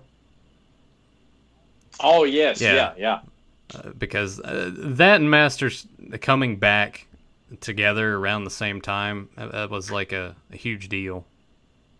That was an exciting was. time because GI Joe was on the shelf at the same time as Turtles and and He Man, uh, and Marvel Legends was running. So like we were going going shopping for action figures a lot. yeah, and now I still have not seen an Origins figure. By the way, I don't know if they've shown up here. I went four days to Walmart this past week. Four days in a row. I went nothing. They had some AEW figures, but I'm like, I, I don't. I, I like AEW, but I don't really want those. All right, go ahead. Okay. Uh, the most embarrassing Masters of the Universe moment. Doing this show. No, I'm kidding. Uh, hmm. God, I'm, I'm, I'm just trying to think of what could it be Joe stealing, you know, uh, someone's Hordak or someone's She-Ra as a kid? Could it be, you know, Nathan uh, you know, not was, knowing a certain episode really... or something like that? You know, it could What's be anything. That, you know, you, you're bringing that up, and actually for me, it wasn't embarrassing because, like, damn it, I wanted Hordak bad, and just to steal something. I mean, I was a young kid, I didn't know any better, and I I made it right years later and got her her She-Ra back, but. uh I still don't know if it was really embarrassing. Ah, uh, yeah, no, yeah. Uh, the you go ahead, Nathan, because I'm still. No, thinking. I, I'm glad that Gavin in the chat brought this up. That music video that now everyone has that perception that like with the rainbows and Prince Adam and doing the laughing and everything. Oh, I, w- I would say yeah, whoever whoever created that son of a. I would bitch. say that that's up there. Any anything that's that's come yeah. out that kind of like treats it makes fun of treats He-Man. it all like a big joke. Mm-hmm. Which is damn near everything, from the Geico commercial to the grocery store commercial to He-Man and Skeletor playing Dirty Dancing together. Like what the yeah. what the fuck? Yeah. So I, you know, all of us just making fun of He-Man. I would say I would say taking that and combining it with. Uh, the times over the years as an adult going into the store. Uh, not so much anymore, but definitely when 2000X and everything was going on, we were going toy hunting all the time. And taking something to the register, and that person kind of gives you that look like, are you buying this for yourself or do you have a kid? You look too young to have a kid, kind of thing. Uh, anything like that. I proudly admit yeah. I proudly admit that's up. But I just thought of something. No, um, what is embarrassing is the treatment of them trying to make a movie, meaning constant for almost 18 years. Promise it's going to happen. Everybody believe it. Here's a script. Um, here's this that's going to happen, and nothing, and nothing, and then the people keep thinking, oh, it's going to happen. And I keep telling everybody, calm down. It's been 18 years. Nothing's happening until you see that official trailer and it's in the theaters. Don't get excited. But the embarrassment is that constant treatment that you don't know how to write a Masters of the Universe movie. They act like this is something brand new. They don't have a 30 years of, over 30 years of history and some continuity and some stuff to go by. You'd think they're writing something brand new. So that it's an embarrassment that we haven't got this damn movie after 18 years. So there, I guess that's mine. It took a while, sorry, but there it is. No, no worries. And here's the last one. The most defining moment of you being a He-Man fan. Like what what what do you want people to remember you as as like this is what this is the most what you want people to remember you as, like, or what, what you're saying right now as a He-Man fan. What you know what defines me is is this right yeah. here, is knowing that I've met you and Nathan, and then everybody that I'm interacting with now, and that we're giving them something fun, even if it's time we sh- you know shit on things for just joking with people. But either way, it's it's this family feel and two great friends that I now know. I know I've never met you in person, but it's like you guys are family and just the interaction with all the other fans. I just uh, I wouldn't trade that for anything in the world. It really does mean a lot. Cue Shuki Levy is like really emotional He-Man music at this moment when Joe's giving us this, you know, James or James or Grandpa, you know, go back and edit, edit, that, that piece of music. You know which one I'm talking about when Joe yep. is giving that. You know, oh, it's and like in Teela's quest when Sorceress taps Teela on the forehead. Go back and, uh, and put that music, or Nathan, insert that music into that. This would be great. And when Nathan gives his too. Um, yeah, it's it's similar to that. I hate to be like Bozone again, but uh, yeah, being a part of this show, having to uh, and not just this. Uh, it goes with everything beyond retro, capes, commentaries, whatever. Uh, meeting you guys in, in the chat, like having people want to actually mail me stuff or send me figures or T-shirts or whatever. Like, I never thought I would be in a position where I would even be talking about Masters Universe ever, really, until they started dragging me in here a little more often. And I was like, all right, damn it, I guess I'll I'll do it every week. But it's it's been a nice learning experience because I get to learn from two of the best and most knowledgeable people when it comes to this property. And by that I mean when James is on the show or when Grim Two's in the chat. Um, no, I'm kidding. Uh, yeah, no, it's it's that's what I thought. It's it's been it's you know it's better. been nice. It's been wonderful, actually. It's cool to like. It, it, it, I look to it the same way how when friends of mine would want to get into professional wrestling and they would start to get into it, and I would like tell them other stuff that they didn't really know, and it would kind of like work in their brains and make them like think about this differently or come up with these questions or like I would have done this or I would have done that, and I I get the same feeling doing this with you guys tremendous guys. That's you good. you guys you knocked it out of the park with it. With their, I just thought it'd be a fun thing to do to kind of. I like those questions. I like that. That yeah. was pretty good. It wasn't too hard, was it, Nathan? No, it wasn't. See, I I thought when he told us this, it was actually going to be like trivia, like we do for you guys, just to make me and Joe look like schmucks, and Tyler to look vastly superior to us. So that, that's where I thought it was going. But oh, I do that on the rest of the time. I'd like give you guys a break yeah, anyway, right. and just. uh it was, oh, it was pretty cool, Tyler. Get, a little personal, hey guys. I like that, man. I like that. Well, do, do okay. Like I hope that. the listeners enjoyed it too. I hope maybe that kind of uh, inspired you to kind of think about your own uh, personal defining moments of, of being. Oh yeah. Oh, they were counting yeah, yeah like were. crazy while we were doing it, but there were okay, so many. Cool. Yeah, I can't see, so it's good, well, good to hear that. Uh, to go back and catch up. There's one in here that says uh, the way Mattel distribute their figures is pretty embarrassing. So. Oh, oh, put that one on the wall. Yeah. But, but for you guys in the chat room right now, if you have any questions for us, whether it pertains to cartoon, mini comics, toys, anything you want, shoot them here right now. And in the meantime, Nathan, is there anything you wanted to read? Was there any questions from a past episode or something you want to say yes. while they'd be popping up theirs now? We Got plenty of comments here. Uh, we got this one three hours ago from Steven Brick. I'm out on the Origins line. I'll stick to my guns trying to get a full classic set. Tyler has a point here. They do kind of look like cheaper classics knockoffs. I do, uh, I do like some of it, but I don't see myself recollecting a whole new line when I'm not totally blown away by it. I love Monstroid. I wish they will eventually release it in classics. Great show as always, guys.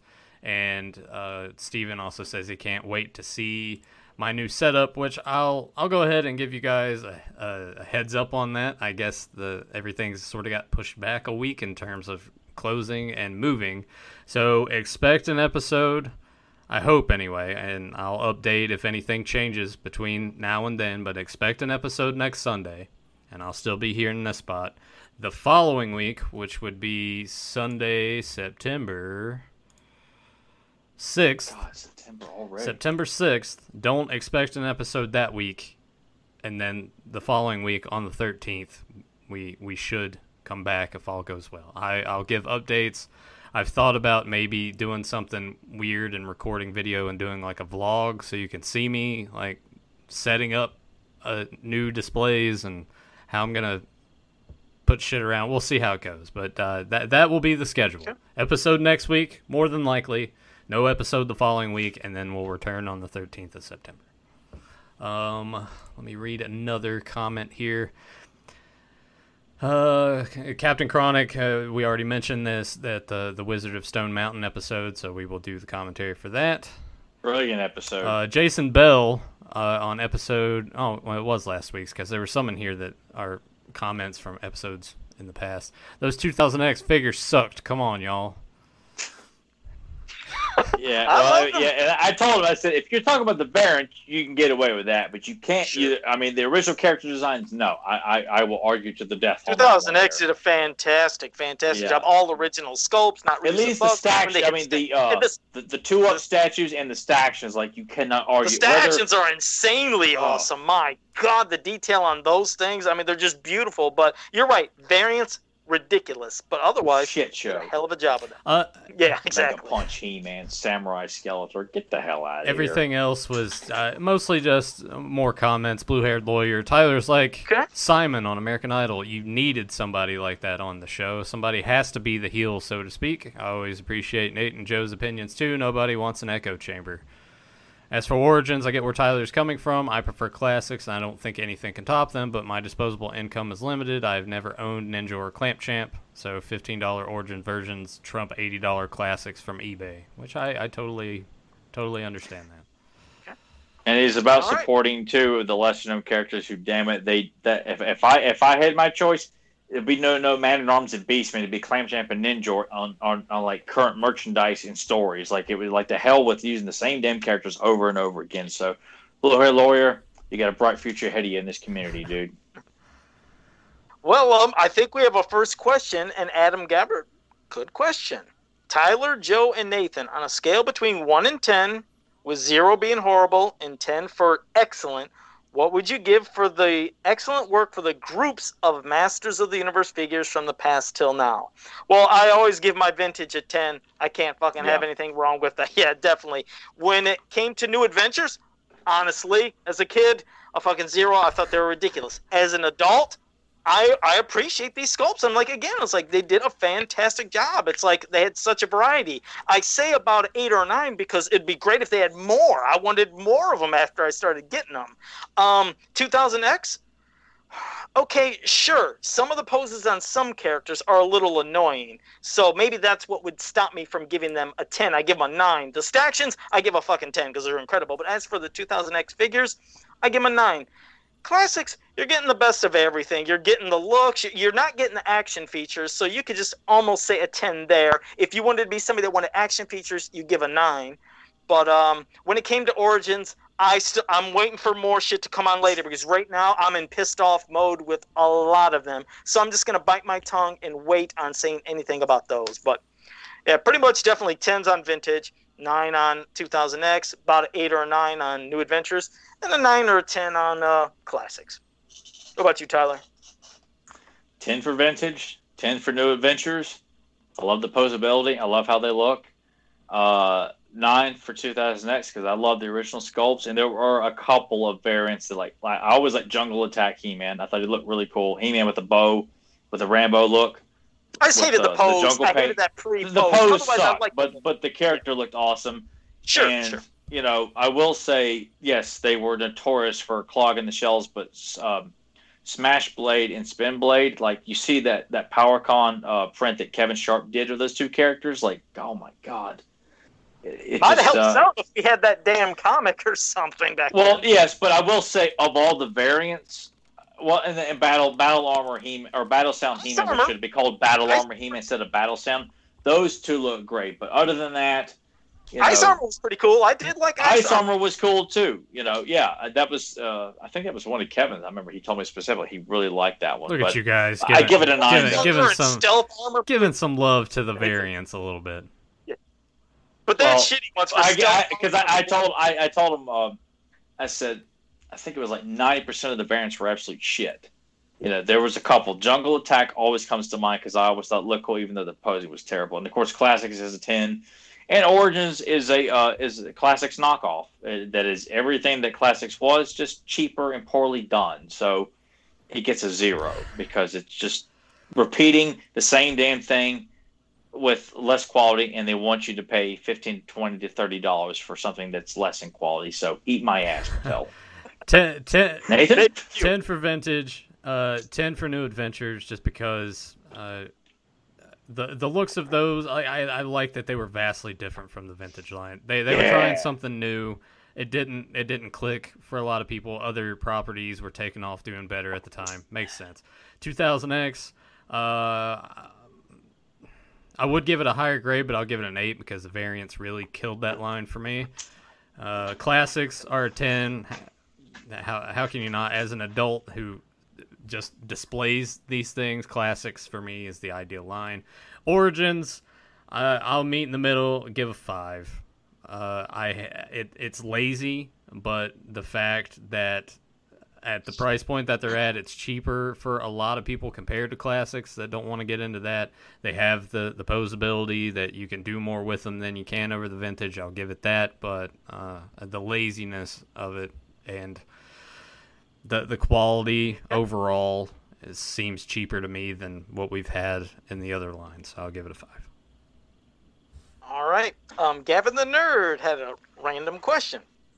It said if he was still alive, taking away the tragedy too, which Masters of the Universe character would Chris Benoit be in the Masters of the Universe WWE Universe? I mean, ballsy. I, I, mean, hey, like I, That's, I, wow. no, I, I, I, mean, I appreciate it. Uh, if someone wanted to really be a dick, they'd be squeezed, but uh, yeesh, sorry. Um, oh, Anaconda Vice. Um, that's that's. I want to I want to say this. Like, I hate when because I wasn't I was in Alaska at the time and barely had internet access. So when I saw that, I was like, "Holy shit!" Because he was one of my favorite wrestlers. Like mine too. Not a not a great promo, but that dude was so intense in the ring, and he he just you actually believed everything that he was doing, and that that sucks. I know there's some people that are like, I can't go back and watch his matches I'm watching an episode of Nitro or an old WCW pay per view and he comes out, I don't skip his matches, but I'm also not going to forget about what happened either because that was like a terrible thing. So if we look at it strictly from just the standpoint of remembering who he was in the ring and everything, uh, you know what? For me, I have it off the top of my head because he's short and stocky, had a flying headbutt, and I think of Ram Man with like ramming forward. You know, short, stocky, strong. I'd make him if he was to do the WWE Universe crossover, like a Ram Man type character. I know he's a great submission artist too, but I don't know. That's something I'd say just came into my head quick just because of short, stocky, strong, and you know, of course, that flying headbutt stuff. I'd make him a villain because Chris was great at playing a heel. Like I, I, I thought he was. I mean, even he he was a baby face for a good portion of his WWF career and even WCW, but I, I, thought he was a great heel. Like when he came in with the Radicalz and kind of split off and feuded with The Rock and stuff like that. Like Which I, character I, though would you do as for a villain? Who would he be? Probably.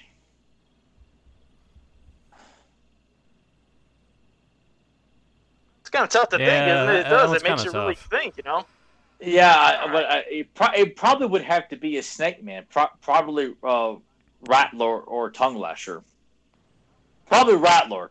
I, I, and not because we did, but I just kind of think like you know he was a submission specialist. Snakes submit their their their prey, yeah. so Chris would have to be. Oh, dude, I'll make him King Hiss. That that, that sounds better. I mean, yeah, I had my my yeah. asshole answer based off of what happened, but. Eh. But I, I like Chris Benoit's matches still. It's it's hard not to think yeah. about it, but it does. I hate it. Same thing like with wrestlers who died to drug. or Like I don't do drugs. I never have. Don't care to. But doesn't take away the fact uh, Mr. Perfect is by far the best person in the ring. And blow, you know, he had you know, cocaine overdose, whatever. Miss Elizabeth, same thing. Like I, I try not to think about what people did in their personal lives, even though killing a child. Yeah. And your wife, yeah, that kind of that that big, biggest ultimate yeah, sin. That, it, it is above dr- over yeah, drug that, overdose, he, yes, yeah, but that's, that's it over the top. But still, I, I try, I try not to think about what people did in their past past time and separate that from their work in the ring. And Benoit, I try to treat that the same way, even though his is the most extreme. Uh, but oh my God, he's one of the best wrestlers ever. All right, well, let's hit to some more stuff. First, a comment from Zen Brown. He said, "From talking Masters of the Universe to eating spiders or edible underwear, this podcast is awesome, everything. and we appreciate that, Zen Brown. thank yes, you, thank you." Curtis Ackerman, he said, You guys talked about the Council of the Wise, but who are the overlords of the eternal dimension that Zodak said he spoke with? I don't know. I think that was the first time I ever heard it. I think it's just another another thing that, that, either David Wise or uh, I forgot the other guys. He, he is not a very prominent He Man writer. I think it was just something that was thrown in to kind of add more lore, so to speak. So I, I don't think it was it was definitive canon. But if you need to know specifically, I, I would ask Grimbot in the chat room or uh, James Eatock. I, I'm pretty sure it's just made it's made up lore, and that's really about it. Kind of like a lot a lot of episodes will throw in a bunch of other pieces of kind of filler lore to kind of expand it when they're just trying to kind of fill out the dialogue and the story a little bit. All right. All right, JSP said Origin Origins is the line that should have come out between vintage and classics. That's a good point, JSP. I do see what you mean. I mean, there. if they so, were gonna uh, with right. the commemorative series, maybe they should have done that then. Work of art over here, which uh, that that another, that Nathan named another good point is that how many more times is Mattel going to keep releasing the same figures over again? You know, it's it, that's why I, I do get burnout if they're not going to add some modifications to their sculpt with a little bit more detailing on Triclops' outfit or something like that. Instead of the same figure, you just move uh, move. You can do this. You know, you can cr- add crunch a little bit. I mean, it's just not enough. And especially with the six-page mini comic, that's the ultimate middle finger to the fans. Like that is part. That's just as important as the figure coming at coming to you intact. Like to to, to dismiss it as six page. Oh, it's just like if you're not going to do it the way it should be, you got no business doing it. Wait till you have more money to play around with. Definitely. Sportimus says, question, are you getting the new Masters of the Universe toy book that's coming out? And he says, what do you think of it? I'll be honest, uh, I, I, I don't buy toy books. Uh, it's not being a dick again or anything mean, but I have my toys. I am in so many damn groups where I see all the variants. So it's like, I don't need a book for it, but for those who want the definitive book that's going to show everything about all the toys, all the variants, yeah, get it. But I'm not buying it just because uh, I like my books where it's the art and the stories and the comics. I like those a lot more. Yeah, I'm the same way. I mean, I, I don't. I feel like you know, there's not a whole lot of like pictures of the toys that I haven't seen. So unless the book was going to have like a whole slew of like unreleased prototypes and things like that, which I think we've gotten illustrations of characters that were coming and concepts and stuff like that from Power and Honor and the um, uh, you know uh, Aaron McCarthy artwork that we've seen that, that's been covered by by them as well and, and various other things. Like I just don't see the I just don't need that book. Like I know a lot of people, especially as I you know all you all about toys. Like I I completely understand that, but I'm more of a uh, an art guy. The books that I've got here, like uh, James's book, uh, the encyclopedia, um, and uh, you know the the art which was given to me as a birthday gift. I mean, some of them are, are, are fun to go back and, and just kind of look through. But a toy book, if it, if it had come out in the early 2000s late 90s, I'd have I'd have pre-ordered that thing and paid fifty dollars for it but at this yeah. point, I just don't need it. Yeah, I think I okay. think with these guys, when you have most of the stuff sitting behind you already, do, do you yeah, really need that in yeah. a book? yeah, I don't need a oh, book. Yeah, exactly. exactly, and I have all these insane pieces of merchandise, and like I said, again, being in these groups, I've seen, yeah, but uh, there you go. Um, Fedmon said, "Question: Have you guys got your Mega Construx Roton set? no, I, I don't buy the Mega Construx. Not pissing on them. People love them, but I just haven't bought any. And what about you, Tyler? Uh, I'm not interested. I, I bought a Moss Man because I saw it on the shelf, and I bought an Evil-Lyn and a Skeletor because I saw them randomly. But overall, it was just random things I even kind of regret it. Like that's five bucks I could have spent on something yeah. else. I, well, I just got. I, I got just, I just getting all the extra stuff. I mean, yeah. I yeah. I just I, I'm not that enthralled by it. You know, I I just I just am not impressed by a lot of the stuff that He-Man's being licensed out to. I just wish it was a little bit more impressive. But I get why people like it. So now it, it, it won't be in my collection. Sorry. Yeah, I had uh, a few of those, but I, I think in terms of other stuff, like I, I think it'd be fun to put Castle Grayskull together from it. Like oh. just, just I think it'd be fun as, as a project. Like a long to, time, yeah, but uh, other, yeah. Uh, cool, but that's other than that, I, I've kind of lost interest in it. But it, it, right. I think if you don't have a, a, a, big display or don't have a lot of space to do it, and you want something on a smaller scale like that, then those things work to make like a little. Oh yeah, absolutely. Yeah. I just I, have lost all interest. Like if it, if it's not something to the quality of vintage and classics, like I have no interest in buying anything else anymore. It's just my my room has got clutter on. It's not as much as it used to be, but just too much clutter, and I, I can't have it. I can't yeah. have it. I can't have it. So I got it. Um, Jay says, "Do you guys ever play with your toys secretly?" Uh, no, no. But I mean, uh, uh, yeah, I mean, it could no. be interesting. I mean, Nathan probably no. does, but no. no. I I, even as a even sure. as a kid, like I played a little bit, but I didn't want to damage anything, so I just would display I them on the, the shelf. Piss out of back. I did love it, but uh, all right, Zen Brown. Well, I think I already know my my answer because I know nothing of the other thing. Zen Brown said, "Question: Which weekend did you find more entertaining, the DC Fandom or PowerCon?" Well, again, I knew nothing about the DC Fandom. I only see PowerCon, so PowerCon by default, just because I knew nothing about this DC Fandom. When did that happen? Yesterday this weekend. Oh wow! Okay, clueless show. So I guess that's your guys' way to respond. I. I yeah, well, I sure didn't find anything interesting out of PowerCon's reveals. Uh, so yeah, I was super stoked for the Batman trailer. I was legitimately happy about everything I saw in it.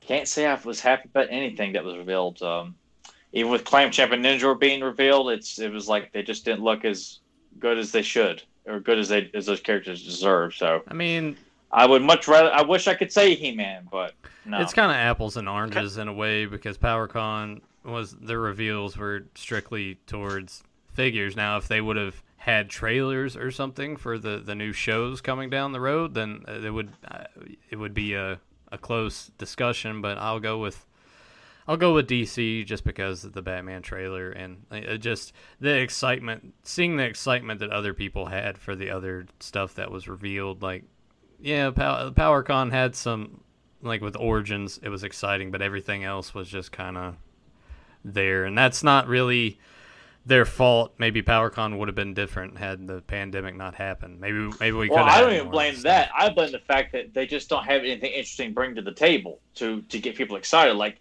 the tease, hey, well, we we kind of knew there's going to be a toll line based on the Revelations cartoon. Like that's not a that's not a surprise. That's not a shocker but there should have been a teaser image of what the characters are going to look like, not just like, a shadow. Or yeah. yeah, like that's bullshit. Like even if it's just a, a brief like animation like cell of what He-Man and Skeletor are going to look like, just something to show where this is going, as opposed to oh look, it's another quote from Kevin Smith saying this guy did a great job as Roboto. Like who gives a shit? Show me stuff. You know, we, we, we need to see the actual damn characters. We need to see the interaction. We need to hear the voices, which Mark Hamill, I sure as hell hope to God, the genius that you are, that your Skeletor is a lot better than what we heard. All right, so. uh, Masters, Masters DC collector, and this one I I'll be intrigued to answer this. He says, uh, question, what are your opinions on variants? Personally, I think it encourages scalpers and there shouldn't be variants. Everyone should get an opportunity to buy stuff.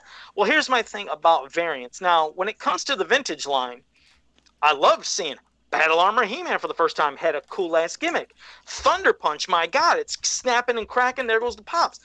And then Flying Fist was a little underwhelming, I'll be honest, but they all had something unique. But when it comes to variants where it's like, okay, here's the figure, but they're just wearing a new armor, or you could pop the armor off and there's no gimmicks to it, it's very underwhelming. Especially like just, okay, 2000X, like we said, there's some good, a lot are shitty, and some are in different poses that makes them unique. But I feel like variants, when it at least comes to Masters Universe, the only way it works is when they have an actual gimmick. Because if they were just to keep giving figures just different armor, I'm like, well, what's this? I feel like I'm doing dress up with it. It's nothing. So variants have a positive and a negative to them, just depending on how the context, how they're released. But vintage ones, yes, I was all for all those variants. But 2000X and some of the things they do beyond, it's like I'm not feeling it. It's just them with different armor and just doesn't do nothing. Variants are toy line killers. Plain and simple. Masters, Turtles is the worst offender out of all of these. Like, if you want to kill a Turtles line, just start churning out the variants. They clog up the shelves. Question How many do you think they had? Nathan, because you collected turtles, Too I many. didn't know anything about them. What would you guesstimate? Uh, over 20, 30? Shit, probably. I mean, you think about it. You really? think about it. They probably put it out in that, that original vintage line. They started doing variants after the initial first yeah. wave with like the wacky action with Michelangelo so Donatello. So many, like and Raph as an astronaut. They're, they're playing. Oh they're God. playing like, sports. They're they're farmers. They're like eh, they're cowboys. Yeah. They're on the Starship Enterprise. They're Universal monsters. Like it got out of control, and and those were all toys that I was always given as a yeah. birthday or Christmas gift. I never voluntarily picked out, except Super uh, Super Samurai Leo was the only variant I ever picked out. If it wasn't from the movie, it was always a Christmas yeah. or birthday God. gift. So it was never an original uh. character I got for a birthday. It was always like Cowboy Don uh. or you know, uh, Desert you Storm. never got Leo. The, the shitty troll dolls, did you? No, I saw them. I, I remember them. I remember the commercials for all four of sure them for my for 'em, eighth but- birthday. All four of them. They turned turtles in. Wait a second. Wait a second. Wait a second. Because I know nothing. Did you say they just turned the turtles into troll Yes. dolls? You know when Yeah. troll dolls like got Oh, really really popular? I remember them. Yeah, That's why I'm like, they I don't made turtle understand. variants I of that too, and it sucked. They What also the did fuck? Stone Protectors, which was like a Turtles knockoff of, of Trolls for boys, and then they did the the the troll figures that were like you know troll is a Terminator, troll is a dra- is a vampire. It was I forgot what oh they were my too. It was God. They were really Troll trying turtles. to cram It Yeah. sucked. troll So turtles. for as much shit Thank God He-Man never hit as that. we give the Masters line sometimes with their variants, Turtles has them beat completely. if if if all these lines would do what GI Joe did with some of their variants, like every Snake Eyes that came out in the vintage line, I absolutely love because it was just a, a new look for the character. Cobra Commander got a alternate look. Destro got a like I liked what they did. If you didn't like all of them, it wasn't gimmick driven. It was just here's a brand new look for for uh Destro. Here's a brand new look for Dusty or something like that. It was just updating the character. If that's what we were getting with a lot of these lines, that's one thing. But all these shitty gimmicks that just look like, you know, someone just thought they were being cute and funny and clever when they should be fired, you know, for, for coming up with these ridiculous ideas, along with the person who greenlit, greenlit it, that's that's a problem. But the vintage line, it was one variant per year. And I, I blame Kenner because Kenner, you know, with Ghostbusters and the Batman the Animated Series and the Batman toy lines, it was just variants, variants, variants, variants, variants, variants, variants. They handled it great for vintage Masters Universe in its time. Like you said, it's just you just got your limited amount of variants. Yep. They work. and every one of them were great. Like I, I, I, I, I, you can't say there's one bad vintage variant, and that includes. I mean, I will say Boss Hornet's probably the least. uh, It's most underwhelming because it's essentially the same figure, just where the chest opens up. It should have been given a little bit more of a different look. What I liked about it, now that's the thing. I mean, the belt area, I know they changed it too. I know they're in back of me. I don't want to grab them down, but I remember as a kid, I liked it because in my mind, when I would play with them, I'd make it look like it was supposed to be the regular Hordak, and then out of nowhere, boom, the chest opened, and I love that buzzsaw. You're right. It's, I mean, he looks basically the same, but I admit I really like the buzzsaw gimmick. But uh, yeah, so um, I think that might have been everything. As for the questions, I might have missed some, but it's almost time for us to wrap it up. But uh, yeah, guys, uh, it was this was a great episode. It was fun. I love that ad that you did, Tyler. Thanks for all the those questions, people. That was good to have like a whole a lot of that. that I'm proud of you guys tonight for having a whole slew of consecutive questions for for Joe. Really Nathan to ask interactive. there, yeah. I mean, they were just super interactive. I mean, people popping up at the Dan Rabua channel and Zamir Mass. Thanks for joining us, even though we're going to be ending it right now. But yeah, I loved all the interaction. And even, like I said, I know I shit all over your episode, Curtis, but still, it was all in fun. We love you.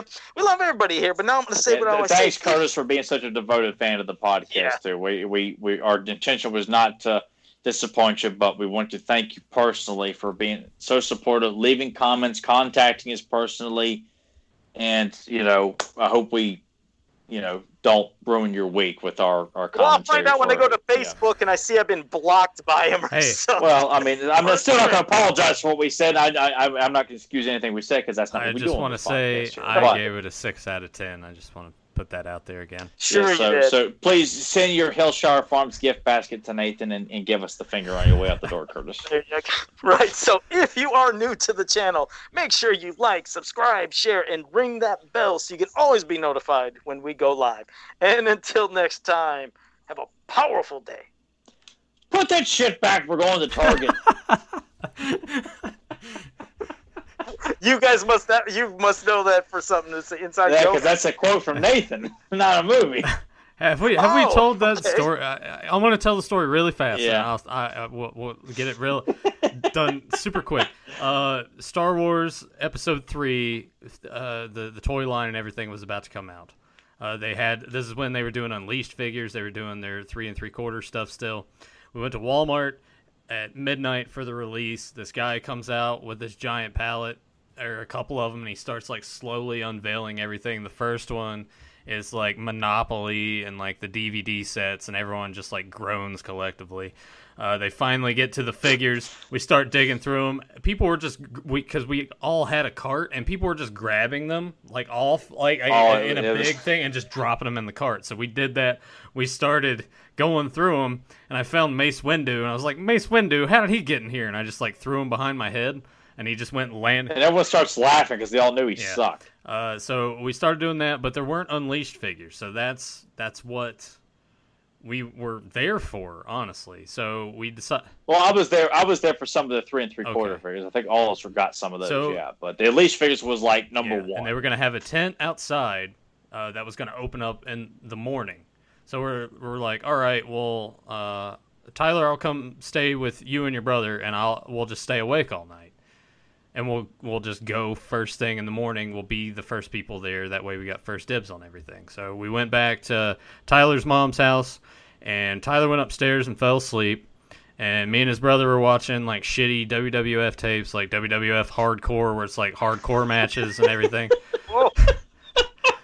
Which I just loved. There was nothing. We had no, very few movies to watch on my mom's house, and that that was one of the, the only ones that was available to watch. Yeah, was that so WWF. So we watched that. Tyler's like, I'm getting sleepy. He went upstairs to go to sleep.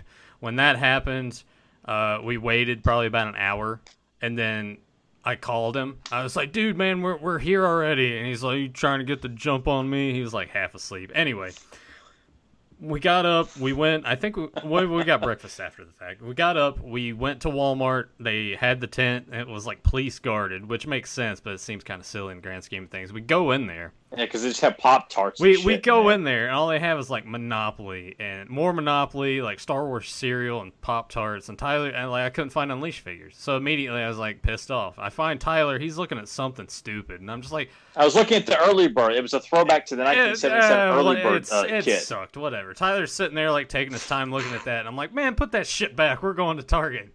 So then we got in the car, went to Target. They had the Unleashed figures. We got them. It was it, that, that was a good time. Yeah, he's leaving out more details because I mean it was just, but that was the short, short, short version because it, it was like uh, a memorable night. Is, and we spent so much money on the shitty Star Wars figures. Oh my yeah. god! And that's back when my job didn't pay nothing, so I spent almost my entire paycheck on all this shitty Star Wars Revenge of the Sith. Back then, when I'm just like, yeah, Hayden Christensen and Anakin, man, he's, he's this is great. Uh, was oh, he's gonna be bad. This is gonna be the better one. Yeah, yeah like yeah, because we came away from Attack of the Clones like, yeah, yeah, and then we're like, this one's gonna be good, and we oh, thought it was at first. And then you go back and watch it, and you're just like, man. That's prequel trilogy. God, like we, we can't we can't convince ourselves. So put put that shit back. We're going to Target. Yeah, which go. is yeah. All right. Well, see you guys next week.